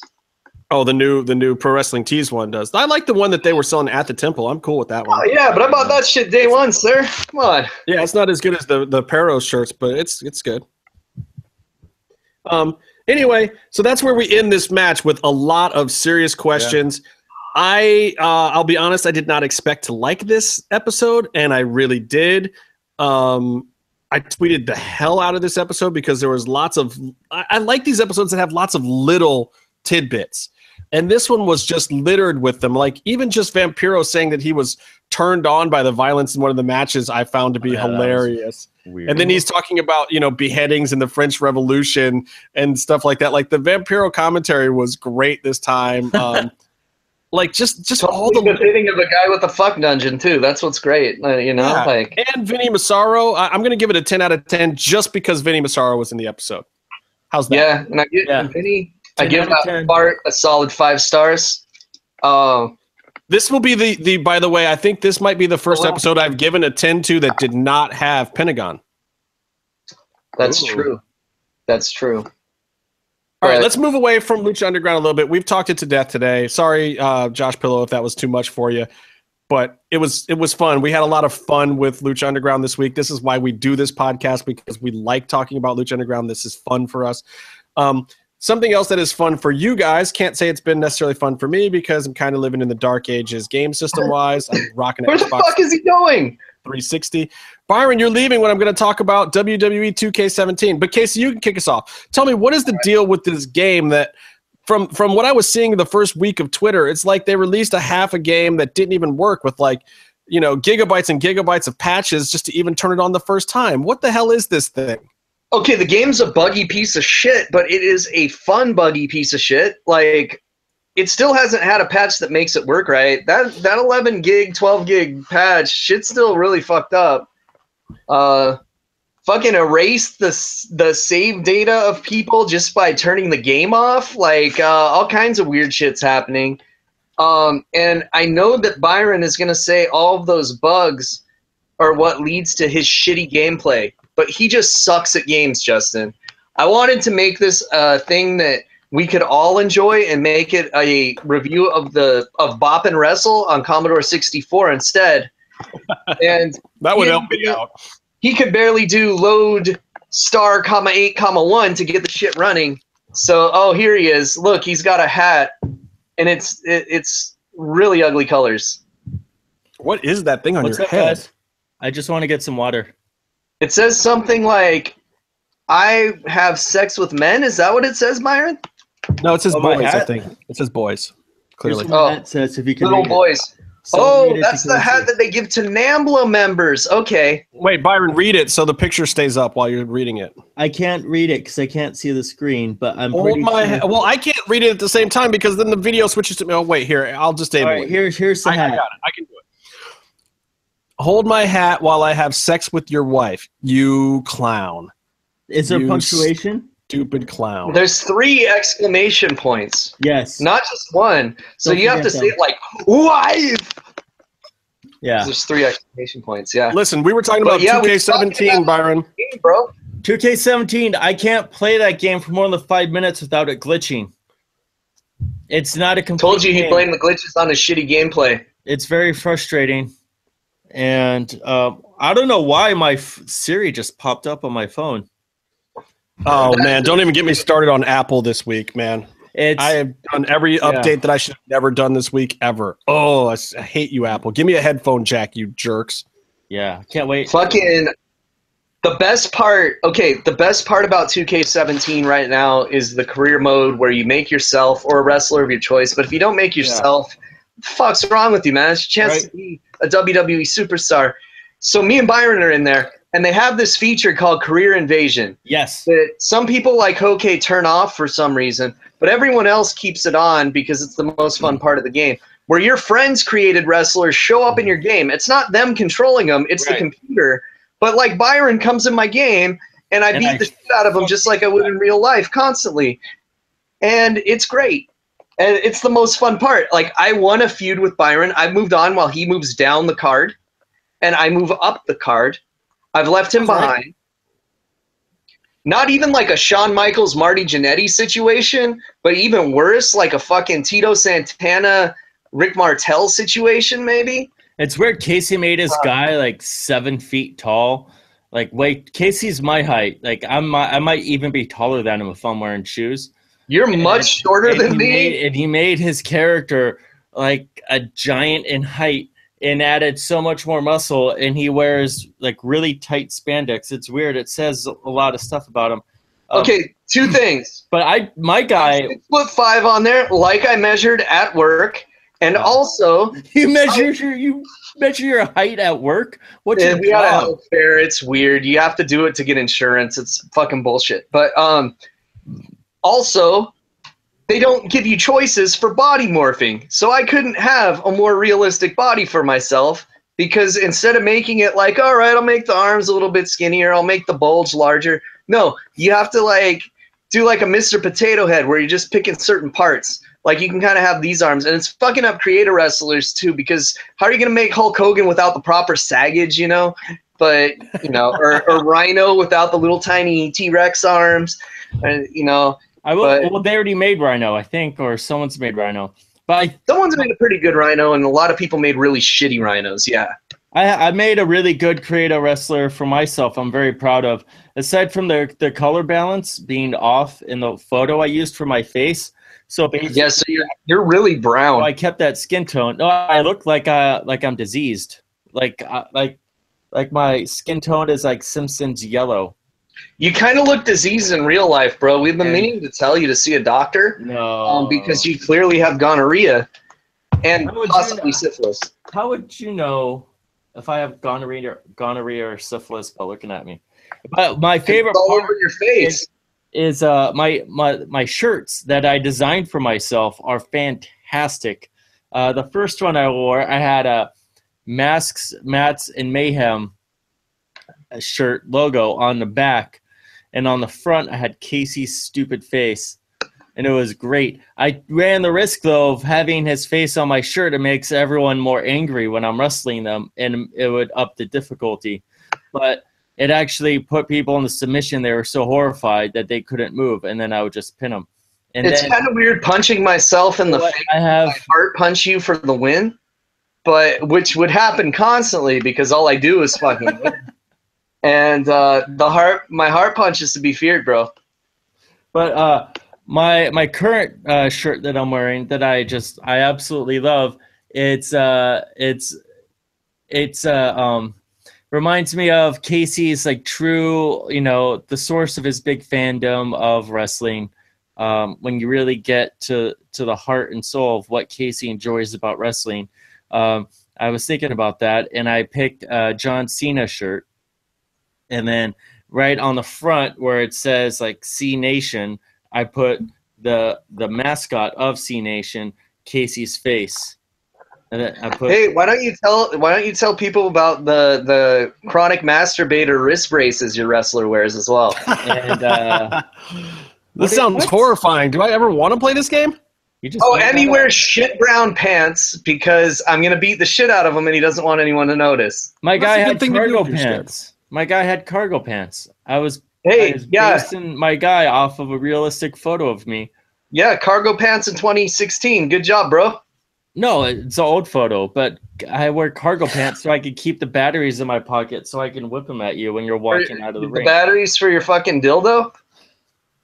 you could go online and see the videos of me beating the hell out of Casey and Casey's guy being scared and walking away crying.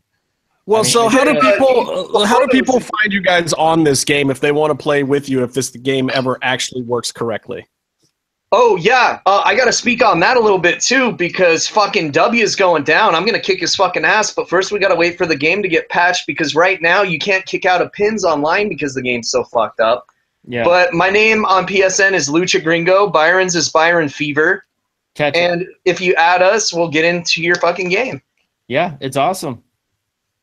Well, I have a feeling that this is not the end of the conversation for 2K17. So, fans of the game, listen up here to see what uh, trouble Casey's getting into and to figure out if Byron can ever win this game. I win the game all the time. I have a video online on my Plays Twitter, Byron Fever, which you can go and look at right now, where it shows me delivering a devastating finish and pinning Casey one, two, three. The finish is I just straight up punch him right in the dick, and Casey cries so much that I get the win. Well, how, I don't, how like come don't get DQ'd for that?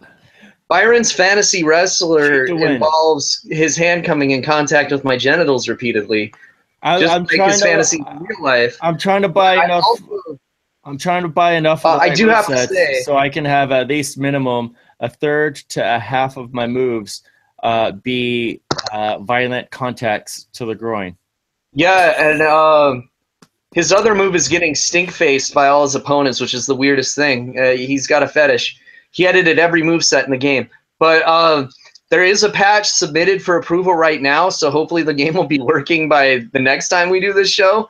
Uh, I doubt it because it's 2K, but uh, you know it's nice to be optimistic sometimes, right? Maybe maybe it'll work. But um, yeah, this is a this is a fun game. I really enjoy it. Yeah, it's a buggy piece of shit, but they all have been, and it's the only wrestling game that comes out anymore. So we Well, get what we and- get. And speaking to that, I think this is a perfect segue into Goldberg because Goldberg was out promoting the game. He has a, a, a character in the game, right? He, they actually put him in the game this year. Is that why he's promoting? Goldberg, I still haven't activated his code. I haven't put him in my game yet. Oh, dude, he's gonna die or get crippled anyway. That fucking position's cursed, right? So, like, check it out. The last four years, they've had pre-order bonuses for wrestlers, right? First year, it's the Ultimate Warrior. He gets put in the Hall of Fame right after that, fucking dies. Then it's Sting. He comes back, gets crippled by Seth Rollins. Then it's Arnold Schwarzenegger. He knows he's smart enough to stay away from a WWE ring. He's fine. Goldberg, fucking coming back. He's gonna get the curse. Mark my words. It's not good. I don't wish that on the guy, even though he's kind of a dick. But Did you- still, Did That's you like say? 2K Did you say? Arnold Schwarzenegger? yeah. But he's cool because he didn't come back to WWE, so he's fine. What's he doing yeah, now? on but TV Celebrity coming Apprentice. Celebrity Apprentice got pushed. I mean, they shot that thing forever. It should have already aired. Maybe that was his curse that he had to wait longer for his next paycheck. He had to wait to be revealed as limo guy. Yeah, because wasn't Celebrity Apprentice originally supposed to air in fall and then it got moved to January? Like they, EV Dub was talking about having shot that thing over a year ago already. Now, right? Oh yeah. Right. yeah. There's a longer turnaround on that than Lucha Underground seasons. That's crazy. Um, so, but Goldberg is out doing some press or whatever, and it leads to this thing of Le- Lesnar, Goldberg, and blah blah blah. We saw Heyman come on TV and promote it last week. We're gonna get Lesnar next week, I think. But this week we got Bill himself, and I'm gonna tell you, I loved this segment. yeah. I didn't watch it. I I never liked Goldberg. And before Byron says this because I'm an anti-Semite or something, like he says I'm anti-woman because I hate Sexy Star. I hate Goldberg. You know what, Byron? I love Raven, and he's Jewish. So there, the guy that invented that shirt that Urban ripped off, Raven. Yeah, love it. Sorry, I was ignoring you, Casey. Yeah, he's Barry Horowitz. I got no beef with Barry Horowitz. Fucking Dean Malenko, he's the shit. Just Goldberg. Just Goldberg. Let me tell you why I like this because I feel like in this moment, I almost wish you would watch it, Casey, because maybe it'll change your mind. I feel like Bill had a real appreciation at this moment for what he had been given, and I say this in all caps, given by the wrestling world. And I think that he knows it now. I think that he knows that he was a football player that was put in an awesome situation, probably because Ted Turner made it that way because no one else in the back, I think, gave a crap. Mm-hmm. Um, but he was given this incredible, unprecedented run, especially at that time in wrestling when you had so many hours on TV that nobody was getting long runs anymore. Yeah. Um, and you had this huge heel faction with the NWO going that was, by its booking nature, unbeatable because those guys could pretty much do whatever they want. And yet you still had Bill come in and catapult to the top of the game with this unbeaten streak and these jackhammer spear segments. Yeah. And this time, not like the last time he came back or whatever, but this time you could see on his face a different level of appreciation. And maybe it's because his kid was there for the first time and his wife was there for the first time or something. I don't know. But I like when I can see in a wrestler their appreciation for what the business has given them. It's like, dude, mm-hmm. Not everybody comes out of this okay. Not everybody gets over. Not everybody makes money.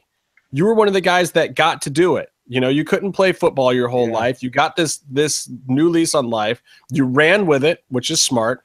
And here you are after all of it, you've been a movie star, you're a celebrity, you can go wherever you want, your house is paid for, your kids are fed, your wife is beautiful.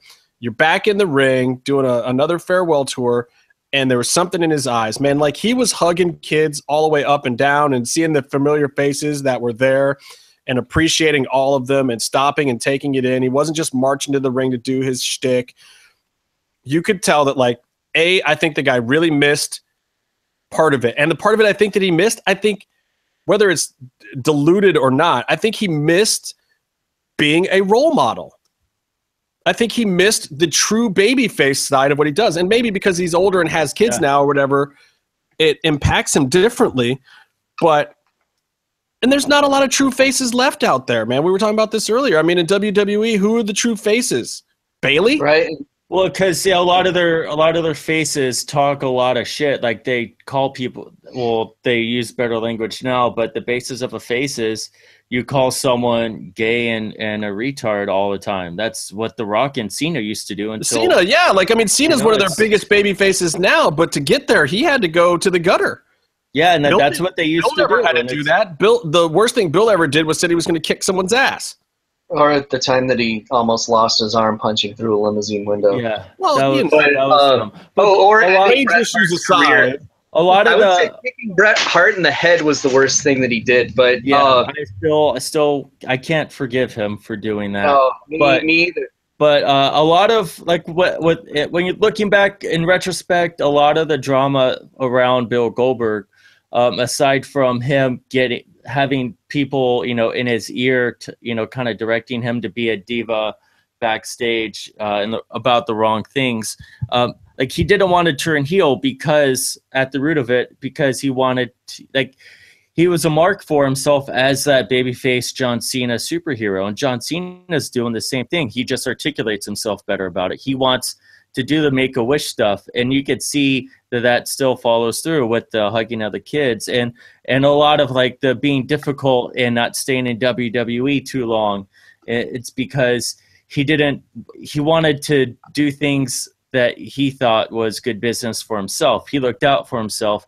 He didn't bend over and volunteer for you know to be taken advantage of, which a lot of people do. It's kind of the nature of the business. There's like uh, there's there was this one thing where he turned down working extra dates and it got him heat, and that was in his contract. And yeah, that's and what now, Lesnar's now doing. guys like Lesnar do it constantly. Orton does it. I mean, yeah, everybody's part time now. He was trying to set himself up like all these guys are set up now. But hey, it's also part of why he's still healthy, and half of these yeah. guys aren't. Yeah, Goldberg. What he's done some shows that some people watch. He did some movies that less people watched. He has a family that hasn't run away from him. He has a head that isn't made out of jello, and he and he's in decent enough shape or he doesn't have to fake like he doesn't have a limp when he's on TV. You know, ultimately, he's done things the right way. Yeah, he's probably come. He's probably the old timer that's come out with the least amount of bionic assistance in a long time. Until his match with Brock. Then. Well, look. So, how do you think this match is going to go down? I was arguing kind of back and forth with J Man about this and the DM. I um, I think Goldberg's going to go over. I, I think that it's the only thing that kind of makes sense for Lesnar right now. I also think it's the biggest fu that Vince can give everyone because no one thinks Vince will do that.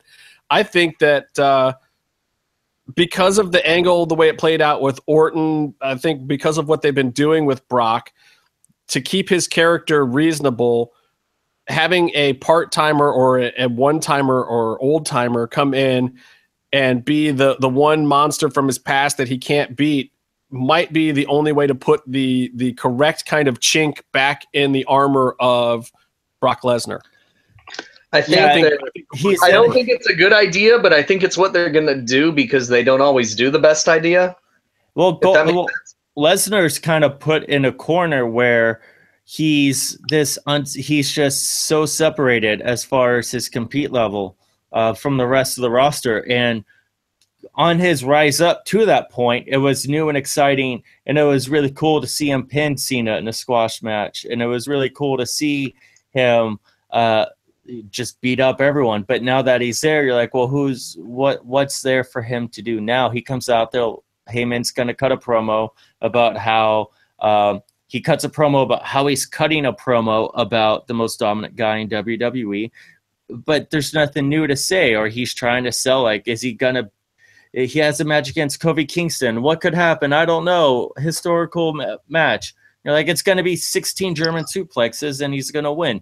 Um, so exactly, Goldberg, like you said, he's he's the only one realistically that can disrupt that narrative right now, and it would be an interesting uh, story. I think there's more money in doing more than one match with them.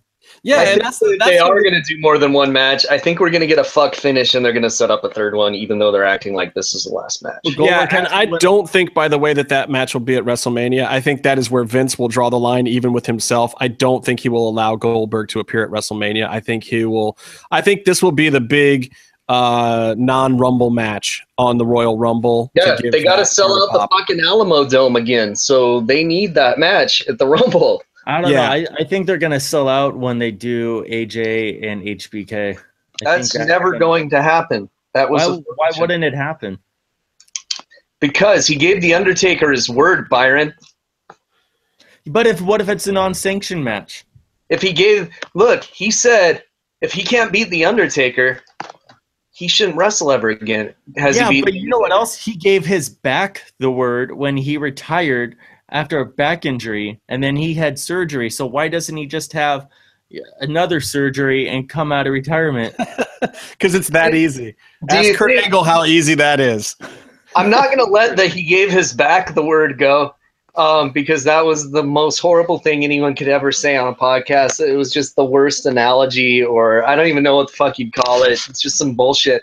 But uh, look, it's a valid point and all he has to do is come back for an unsanctioned street fight. All he has to do is fight in stretchy jeans, and it's well, and then he can do it. We'll on the board I posted on, someone said him and AJ should be a hair versus hair match because no matter what happens, the audience is a fucking winner. So I like yeah. that idea. AJ needs that long hair. You don't want him looking like early TNA beefcake AJ Styles. I yes, don't want do. Shawn Michaels looking like the fucking Crypt Keeper either, but here we are. Correct on both There's points. Nothing. That's the deal that HBK made with his own god, and he has to live with it. and it really is just his. It really is just his. I'm a Christian, and we don't have the same guy. I'm just going to say that right now. He's got some other guy. I don't know how he does that. Um. Anyway, so the Goldberg thing, I think we're all kind of. I think it's interesting, and I also, by the way, I loved the. Uh, I love everything Jericho right now and Rollins. It's totally money. They threw they had to throw it at the beginning of the episode this week because of the Goldberg thing at the end. Mhm. Worked great for me. Just uh, there's magic going on there, and it's not a Yeah. new angle. I mean, this is the best friends thing. It's been done before, but the way that Jericho, especially, is pulling this angle off, where you don't quite know how it's going to play out, and the fact that they're acknowledging in the ring with each other some of the screw job aspects of the whole thing is kind of a new twist, which I love, and I just think they're pulling it off perfectly right now. Yeah. And I, I, there's actually for the first time in forever a bit on an angle on WWE television that I actually want to see how they're going to play it out. Like I actually want to see how they're going to write an angle and finish it and where it's going to go. And where it's at right now also looks a long, long way away from a blow off or a clean finish. So I'm very curious to see what they do with the Jericho angle and how Rollins keeps playing in and out of it, or if he eventually seeps out of it and it becomes a feud with the two. If one of them's going to have a face turn, who I would imagine it would have to be KO, but I don't know if that works with the way they're playing the angle. I don't know. That's why I'm like amazed by the whole thing. I love it. But Kevin Owens is wearing a suit underneath that championship belt. Jericho's wearing a scarf. You can never cheer for someone in a scarf. They can't be trusted. You can always cheer for someone in a scarf, especially when that someone in a scarf comes out with no shirt and a scarf next to a guy with a suit on. That's See. amazing. See, see. yeah, because you know the last guy that wore a scarf and no shirt next to a guy in a suit didn't turn out to be a fucking asshole or anything. Well, you know, shit happens. I heard, isn't it in Jericho's book that Vince gave the scarf to Del Rio because, He hates that Jericho- Jericho wears scarves. Yeah, he hated that Jericho wore some. he literally called Jericho feminine because he wears a scarf. Yeah, and then he made Fandango because he hated how feminine Jericho looked on Dancing with the Stars, and then and then just probably everything else was born out of Jericho Jericho created it. Jericho's invented everything. Yeah, because he is both awesome and amazing and awful all at the same time. And it works. It's genius. All right. Well, let me get off of WWE like I just got off Byron's mom, and we can talk about. mom is a nice lady.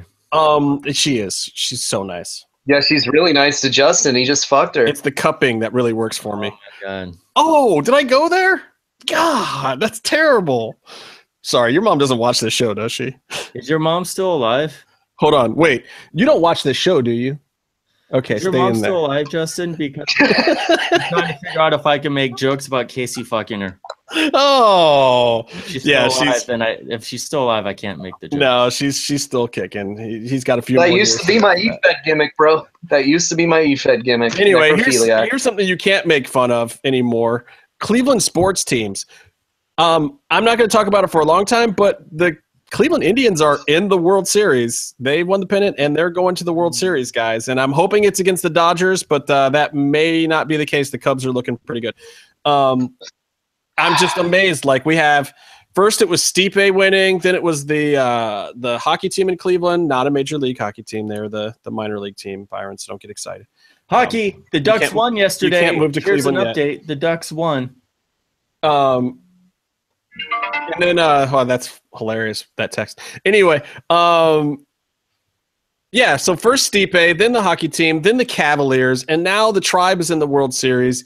Uh, the Browns are never going to join this list, so I'll still have something to be sad and pitiful about. But I gotta say, congratulations to my Cleveland Indians. Uh, anybody who doesn't know, I'm originally from Cleveland. I've been in LA a long time. Dodgers are my second favorite team. I would kill to see a Cleveland Indians versus Los Angeles Dodgers World Series. That would be the most amazing thing um, in sports to me that is left because Stipe winning the belt was probably the first on the list, and then the Cavs was probably the second. So, And Um, if you if you didn't know Justin's from Cleveland, I'd like to welcome you to listening to our podcast because it's mentioned every week.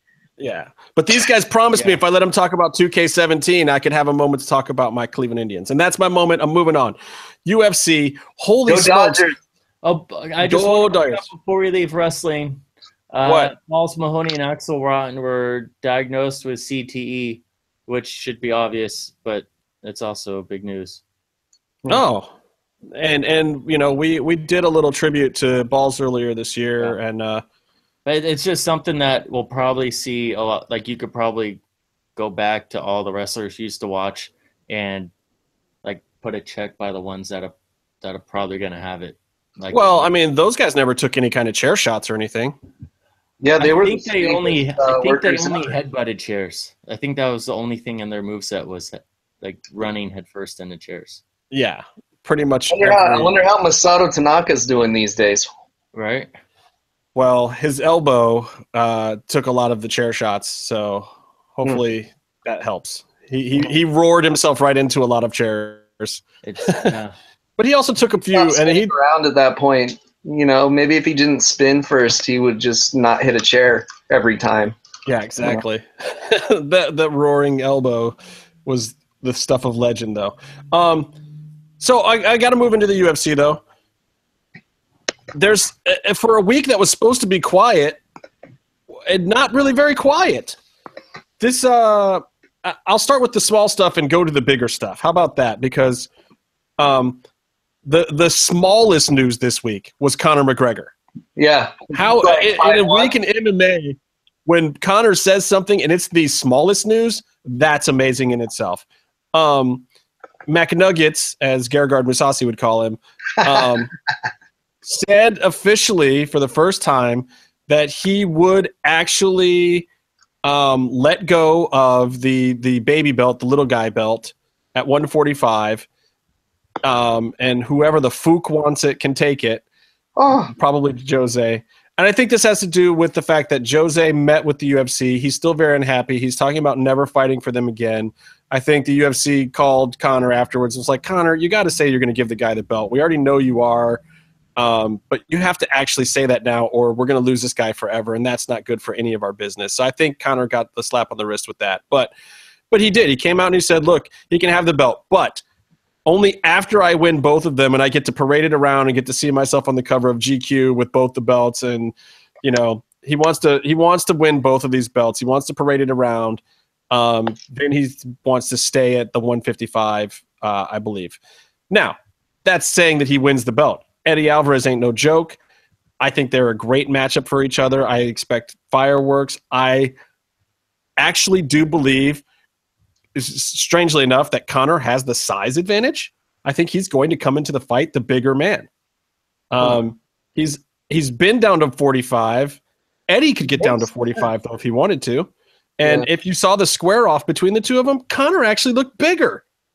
I mean, given he's coming off fights at 170 and he put on some muscle, but I think Conor's going to come into it a heavier, stronger guy than Eddie. And I don't think that Eddie's going to have his way with Conor the way he thinks. I think they're both good boxers for MMA guys. Don't get me wrong, not calling them good boxers in this in the sense of real boxing world, just in the sake of the MMA world. Um, but we'll see. I think it's a good fight. Anyway, that was you know it. what I think is really happening though, Justin? Honestly, Talk to me. What do you think? he didn't want to come out there and say, "Oh, I'm gonna hold on to me belt just in case Eddie Alvarez knocks me the fuck out, and then I still have a belt." That's what's really happening. Well, that is what's really happening. I mean, look, if if Eddie takes the keeps his 155 belt, Conor ain't giving up that 45 belt. He may actually have to finally fight for it to keep it, but he's not going to lose to Eddie and then also give up the other belt. Yeah, that would not ever happen. No, so uh, because much like the great Eric Van Wagner, I have Eddie Alvarez in this fight. I, I did it first, but now I'm I'm going to Conor. And you know me, I'm not going to make my final prediction until I see them on the scales, um, because I think that that the, fight before the fight says a lot Mhm. about what guy's going to win and what kind of mentality they're coming into a fight with. You know, you saw when Conor lost, everything before the fight was him playing uh, patty cake with uh, v, uh, uh, Portal, that guy, Ido Portal. Um, you know, you saw him before his last fight. Everything that was going on that week of was dead serious, man. There was a whole nother thing going on. It was, dude, I'm reading textbooks on this. We brought in jujitsu guys and this, like, it was all about Yeah. training. and Um, throwing cans. yeah. So the Drunk. next, the next news is um, the UFC layoffs. Uh, I don't know if you guys have heard about this. It might not be the biggest news, and like I said, I'm kind of going up in order of news here. Mhm. Um, the UFC is has laid off a lot of their people, especially some big wigs in the global operations. We saw that Dave Sholler moved on last week, and he's going to the 76ers organization now. Uh, we've heard that Joe Silva's already leaving. And they, they're rolling these changes out slowly so that people aren't too shocked and appalled. But um, people over at the office in Vegas, um, and I won't say if I know or how many of them I know, um, they're scared. A lot of people feel like they're going to lose their jobs. Just today, right before we went on, there are rumors circulating that um, WME, the new owners of uh, UFC, want to get rid of the Ultimate Fighter after Oh, no. seasons. That the Ultimate Fighter they feel is a loss leader and costing them money that they don't want to and not promoting stars the way that they want or something. So Ultimate Fighter could be seeing its last few legs. And I do know um, a lot of people that work on that show. So to all my friends that uh, are a part of that that show, I hope for you guys that the show does not go away. I know it's been, uh, you know, Fernando Delgado and Gary DeFranco, my boys that work on that show, and a lot of the cameramen that show up there every single season. I mean, these guys will turn down other work to go work on that show. I hope for their sake that uh, it comes back and that these rumors are false. But going back Dude, to the that's a bad sign, dude. If they get rid of that, they're gonna get rid of fucking Fight Pass. Uh, I don't think so. No? But I'm gonna I'm gonna get into that. And here's the thing: everyone, when they made this sale, um, you got to think about how this all went down. If you think about how Lorenzo used to run the company back in the day, when guys would come and ask for big bucks, the answer was always "go to hell." Um, if you looked at Fedor, paying Fedor a, a million dollars eight years ago or whenever he wanted to come in would have been fine. There was no problem with that, but they wanted to keep the, the reins on the business. They didn't want this pricing to get out of control like it has recently. It wasn't until Lorenzo was looking to sell the company that they started letting fighters have these paydays. They never let anyone turn themselves into a Floyd Mayweather type character before Conor and Ronda because they weren't interested in selling the company before that. It wasn't until they were interested in selling the company were they int- were they even willing to look at paying fighters these huge amounts of money. Do you think Nate Diaz, a guy who was making 40 and 40 for his fights before, was ever going to get $500,000 out of those guys if they weren't selling the company?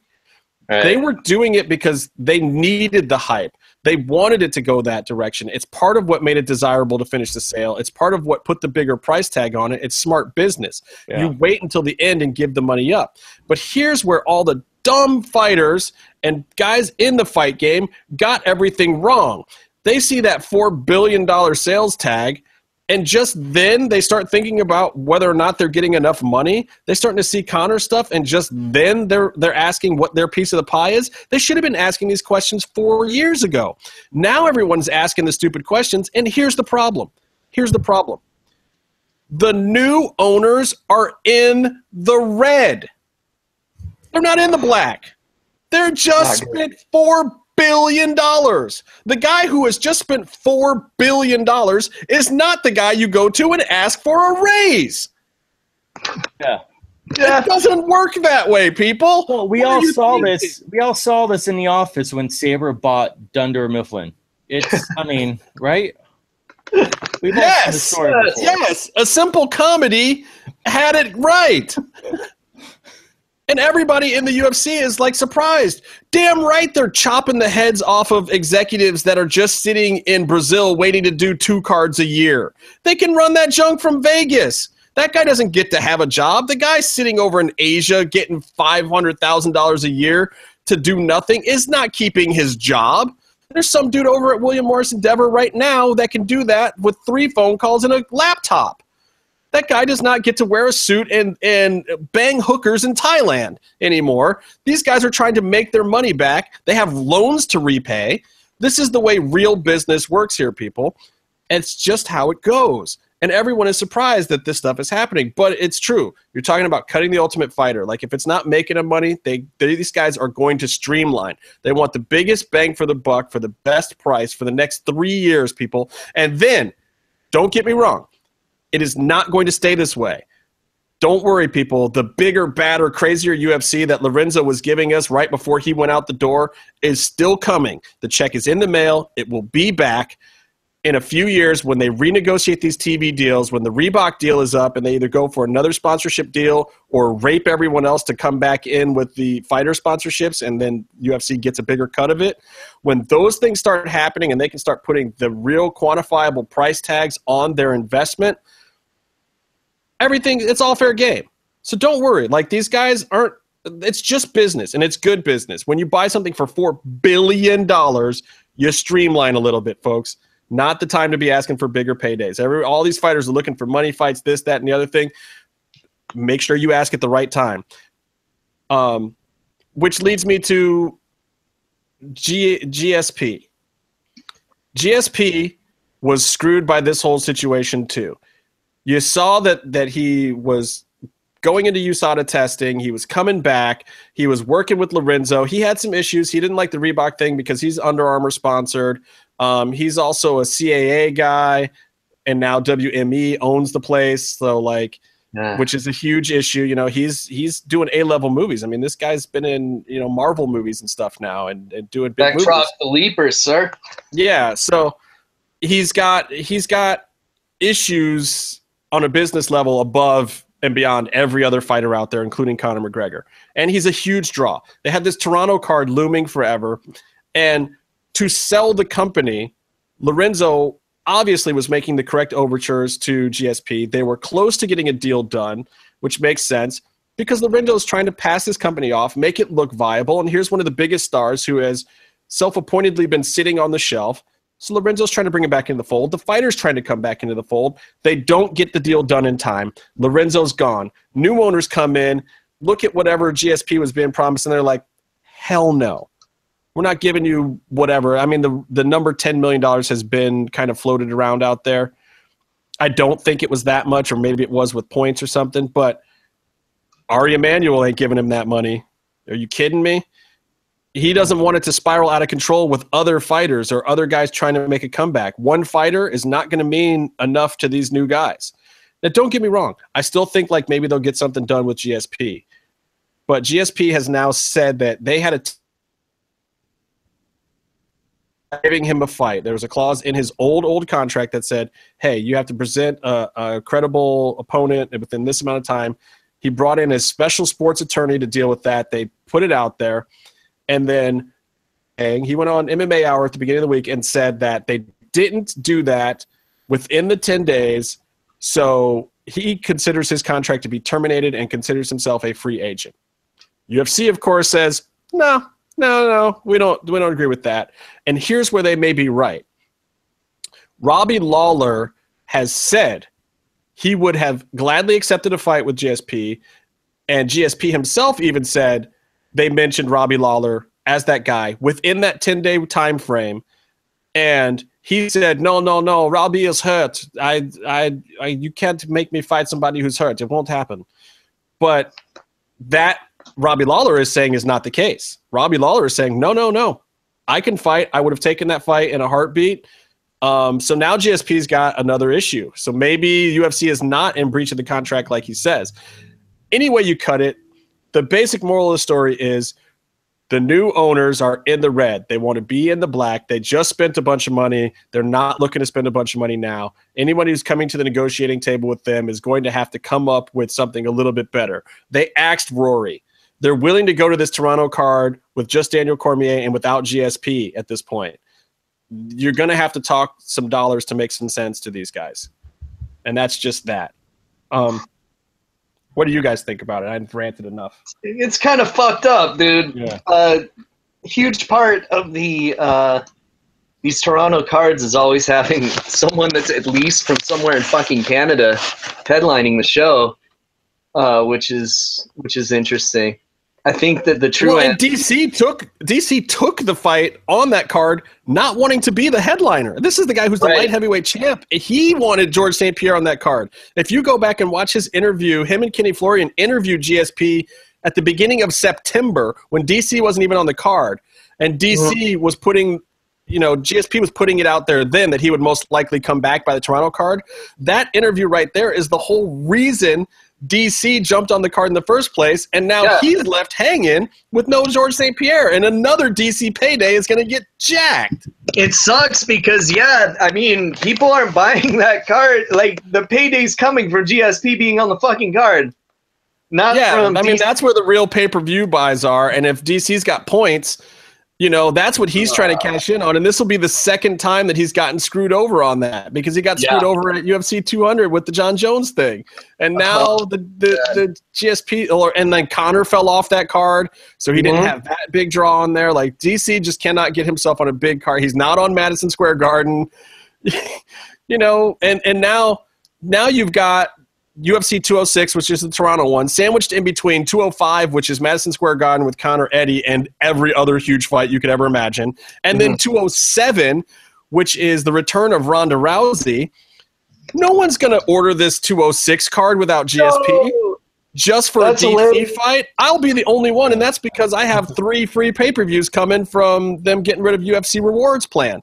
Another sign that they're changing things. UFC Rewards went away, where they used to give you points towards free shit just for you know clicking on links and reading news and playing UFC fantasy and stuff. So I was racking up these points and I would get free stuff for it. Like my Fight Pass subscription is paid for. I got some free pay per view passes or whatever out of it. But they just canceled it this month. It's gone out of the blue. They're just like, we're giving everyone 30 days, cash your shit in. We're not. We're discontinuing this because the new owners are just like, yeah.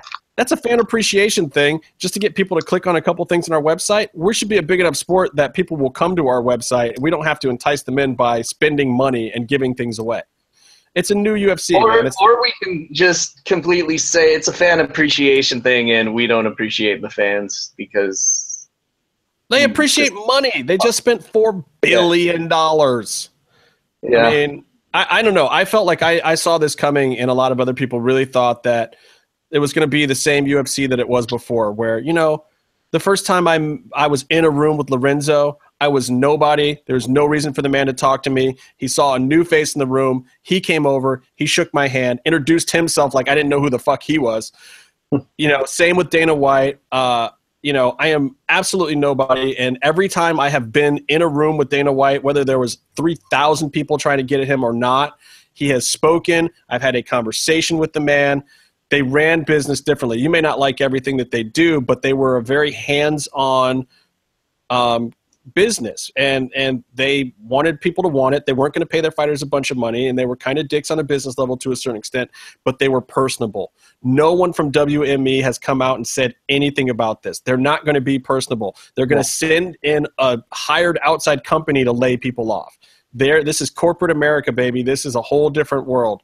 You know, Ari Emanuel's not going to show up on your television and explain what's happening in the UFC. He's just going to get his money and do his thing. And Dana can still do it. He's got Dana there. Basically, he's just going to say, "Yeah, that's what I paid Dana for."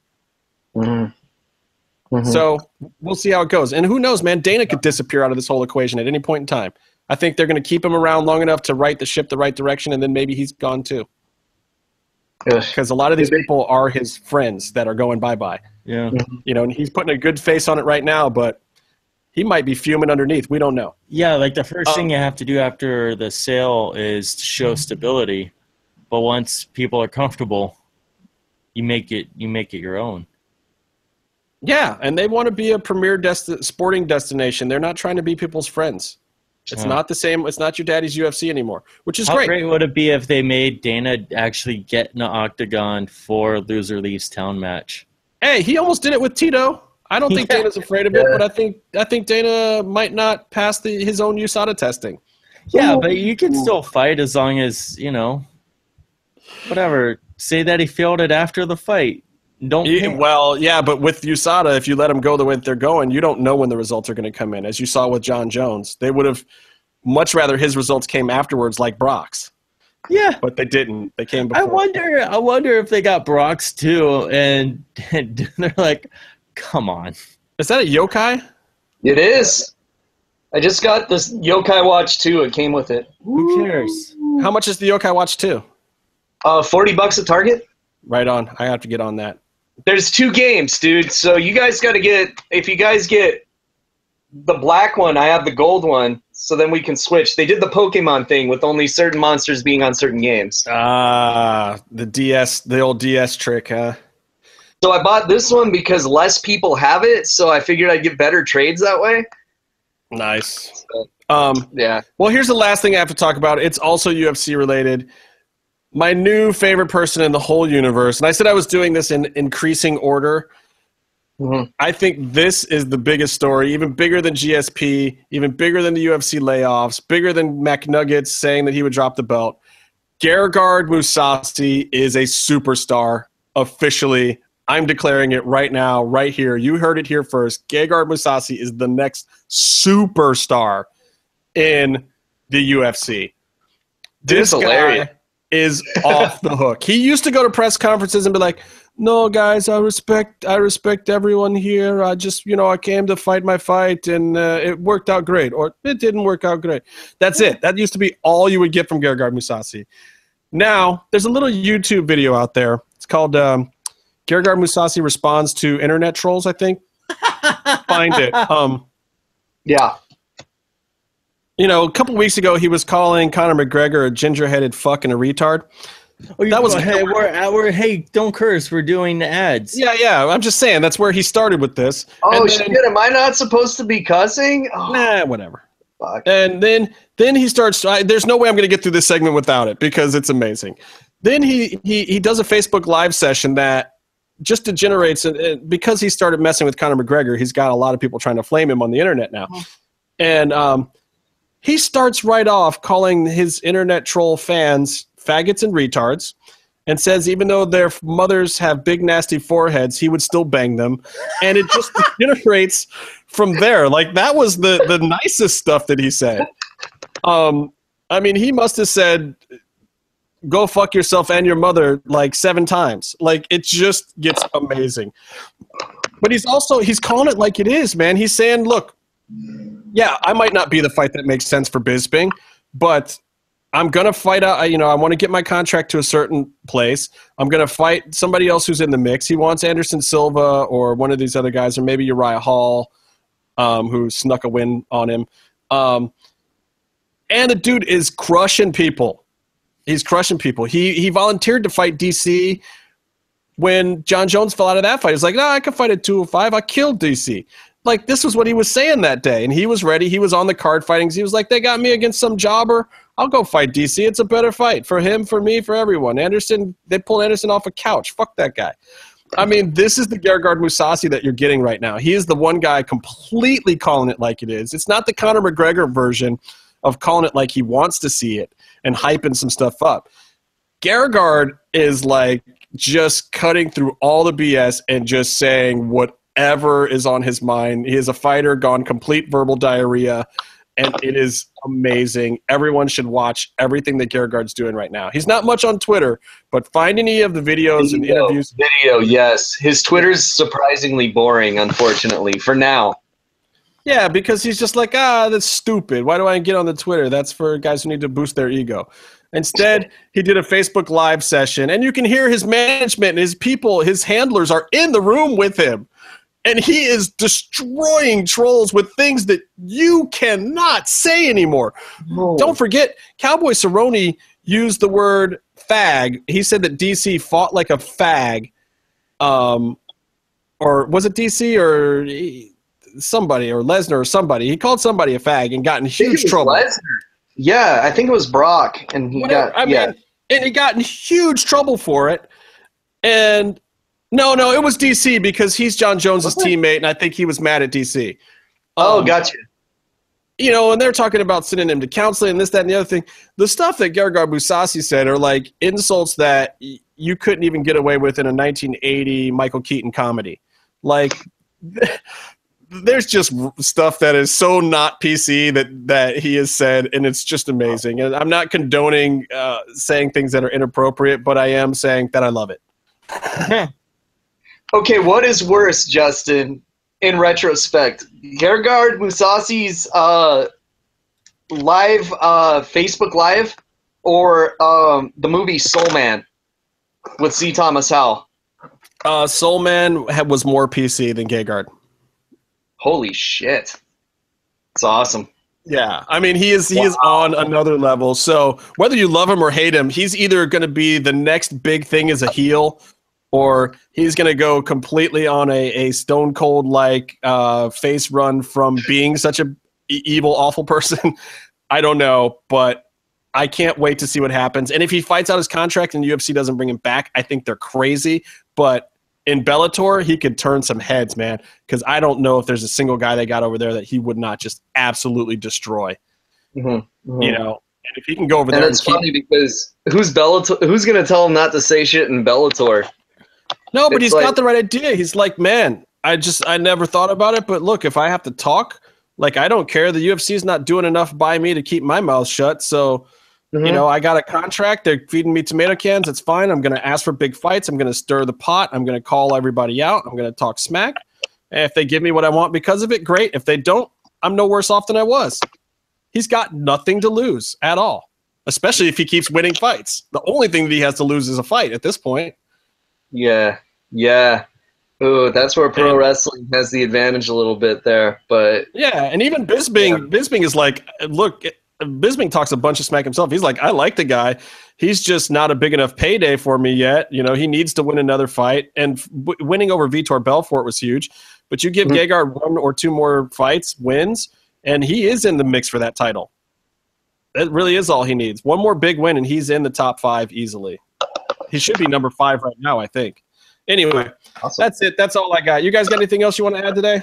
Uh, Byron Uh, sucks do at we, have an up, do we have an update on um, when we're going to start covering um, women's Mexican boxing matches? Um, No, I don't because know. Sexy Star is wrestling again.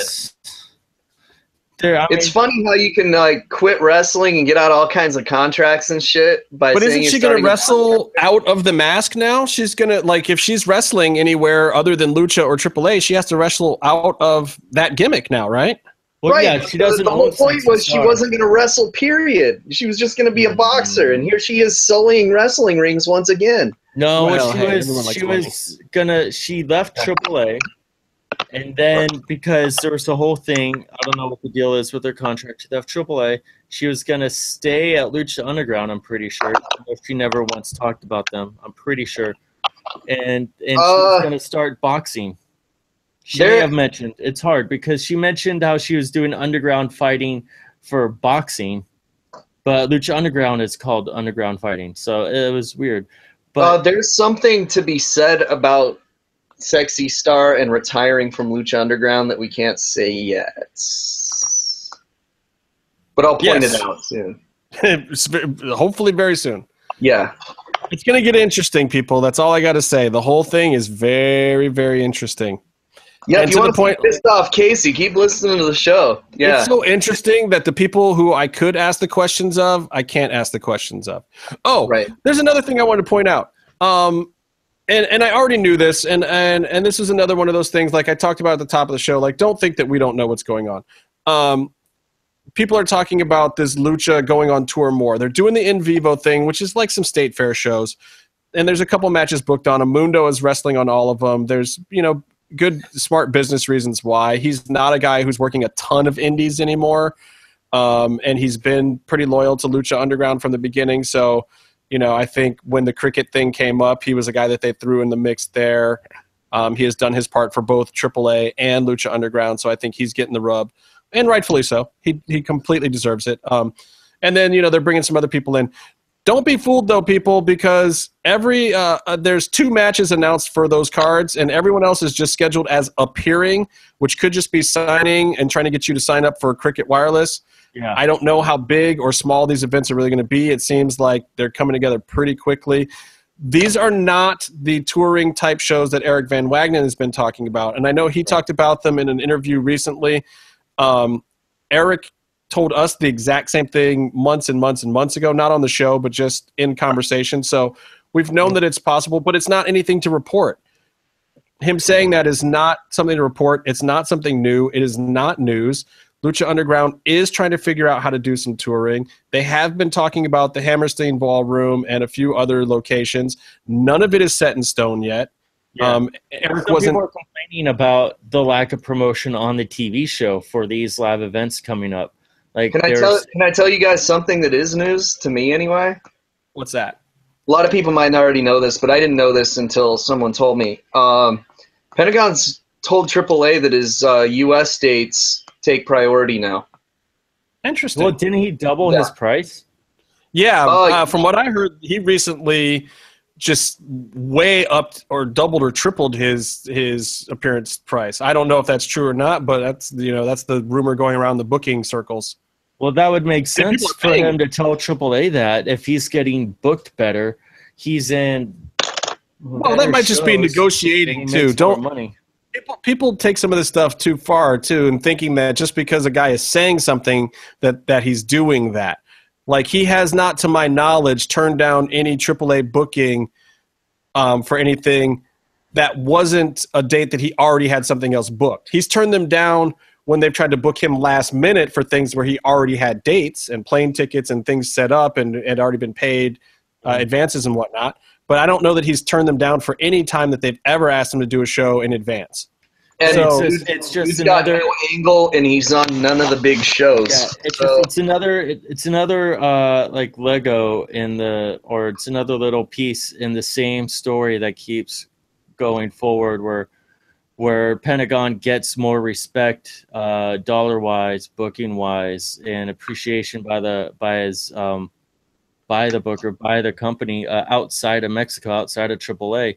And it's just, I mean, even without blowing it out of proportion and just saying like this is an unconfirmed rumor, it's still a logical procession of what we've been seeing with his career. And Yeah. it's, you know, it's just, you know, it's going to be interesting to see what the reality is of, of this that comes We'll out to us. And, and it does play into into what we're talking about with the touring shows. Just so you guys know what we know, because it's not a secret. It uh, you can talk to any of the wrestlers, you can talk to any of the bookers over at Lucha Underground.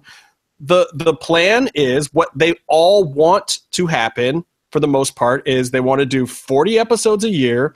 They want to tape them mostly in uh, winter and spring in Los Angeles. They want to be done by summer because it costs a fortune to cool that building, and it's a nightmare to be in the heat. No one wants to run Lucha Underground shows at the Temple in summer, and you can you can hear that from anybody on production or any of the talent or the fucking fans. or the Yeah. fans. Us, we don't want to be there in July ever again either. Right. Um, and so that that's the plan. And then it's it's good to go to other markets for promotion and otherwise. They don't want to run big house shows. They're not going to be WWE. They're not going to run pay per views in another city or anything. They're going to come and try to do a market, maybe two or three shows in a market in a medium sized room. Um, just run good, high quality shows. It gives their talent a chance to work, but they're also not going to overbook dates. They're not going to do a tour where they're going from city to city to city to city. They're not going to go out on the road and stay on the road. They're going to go to a city, do some shows, go back home. Yeah. Hopefully, to give their talent a chance to make a little more money in the off season, work out some stuff, you know, whatever, and come back.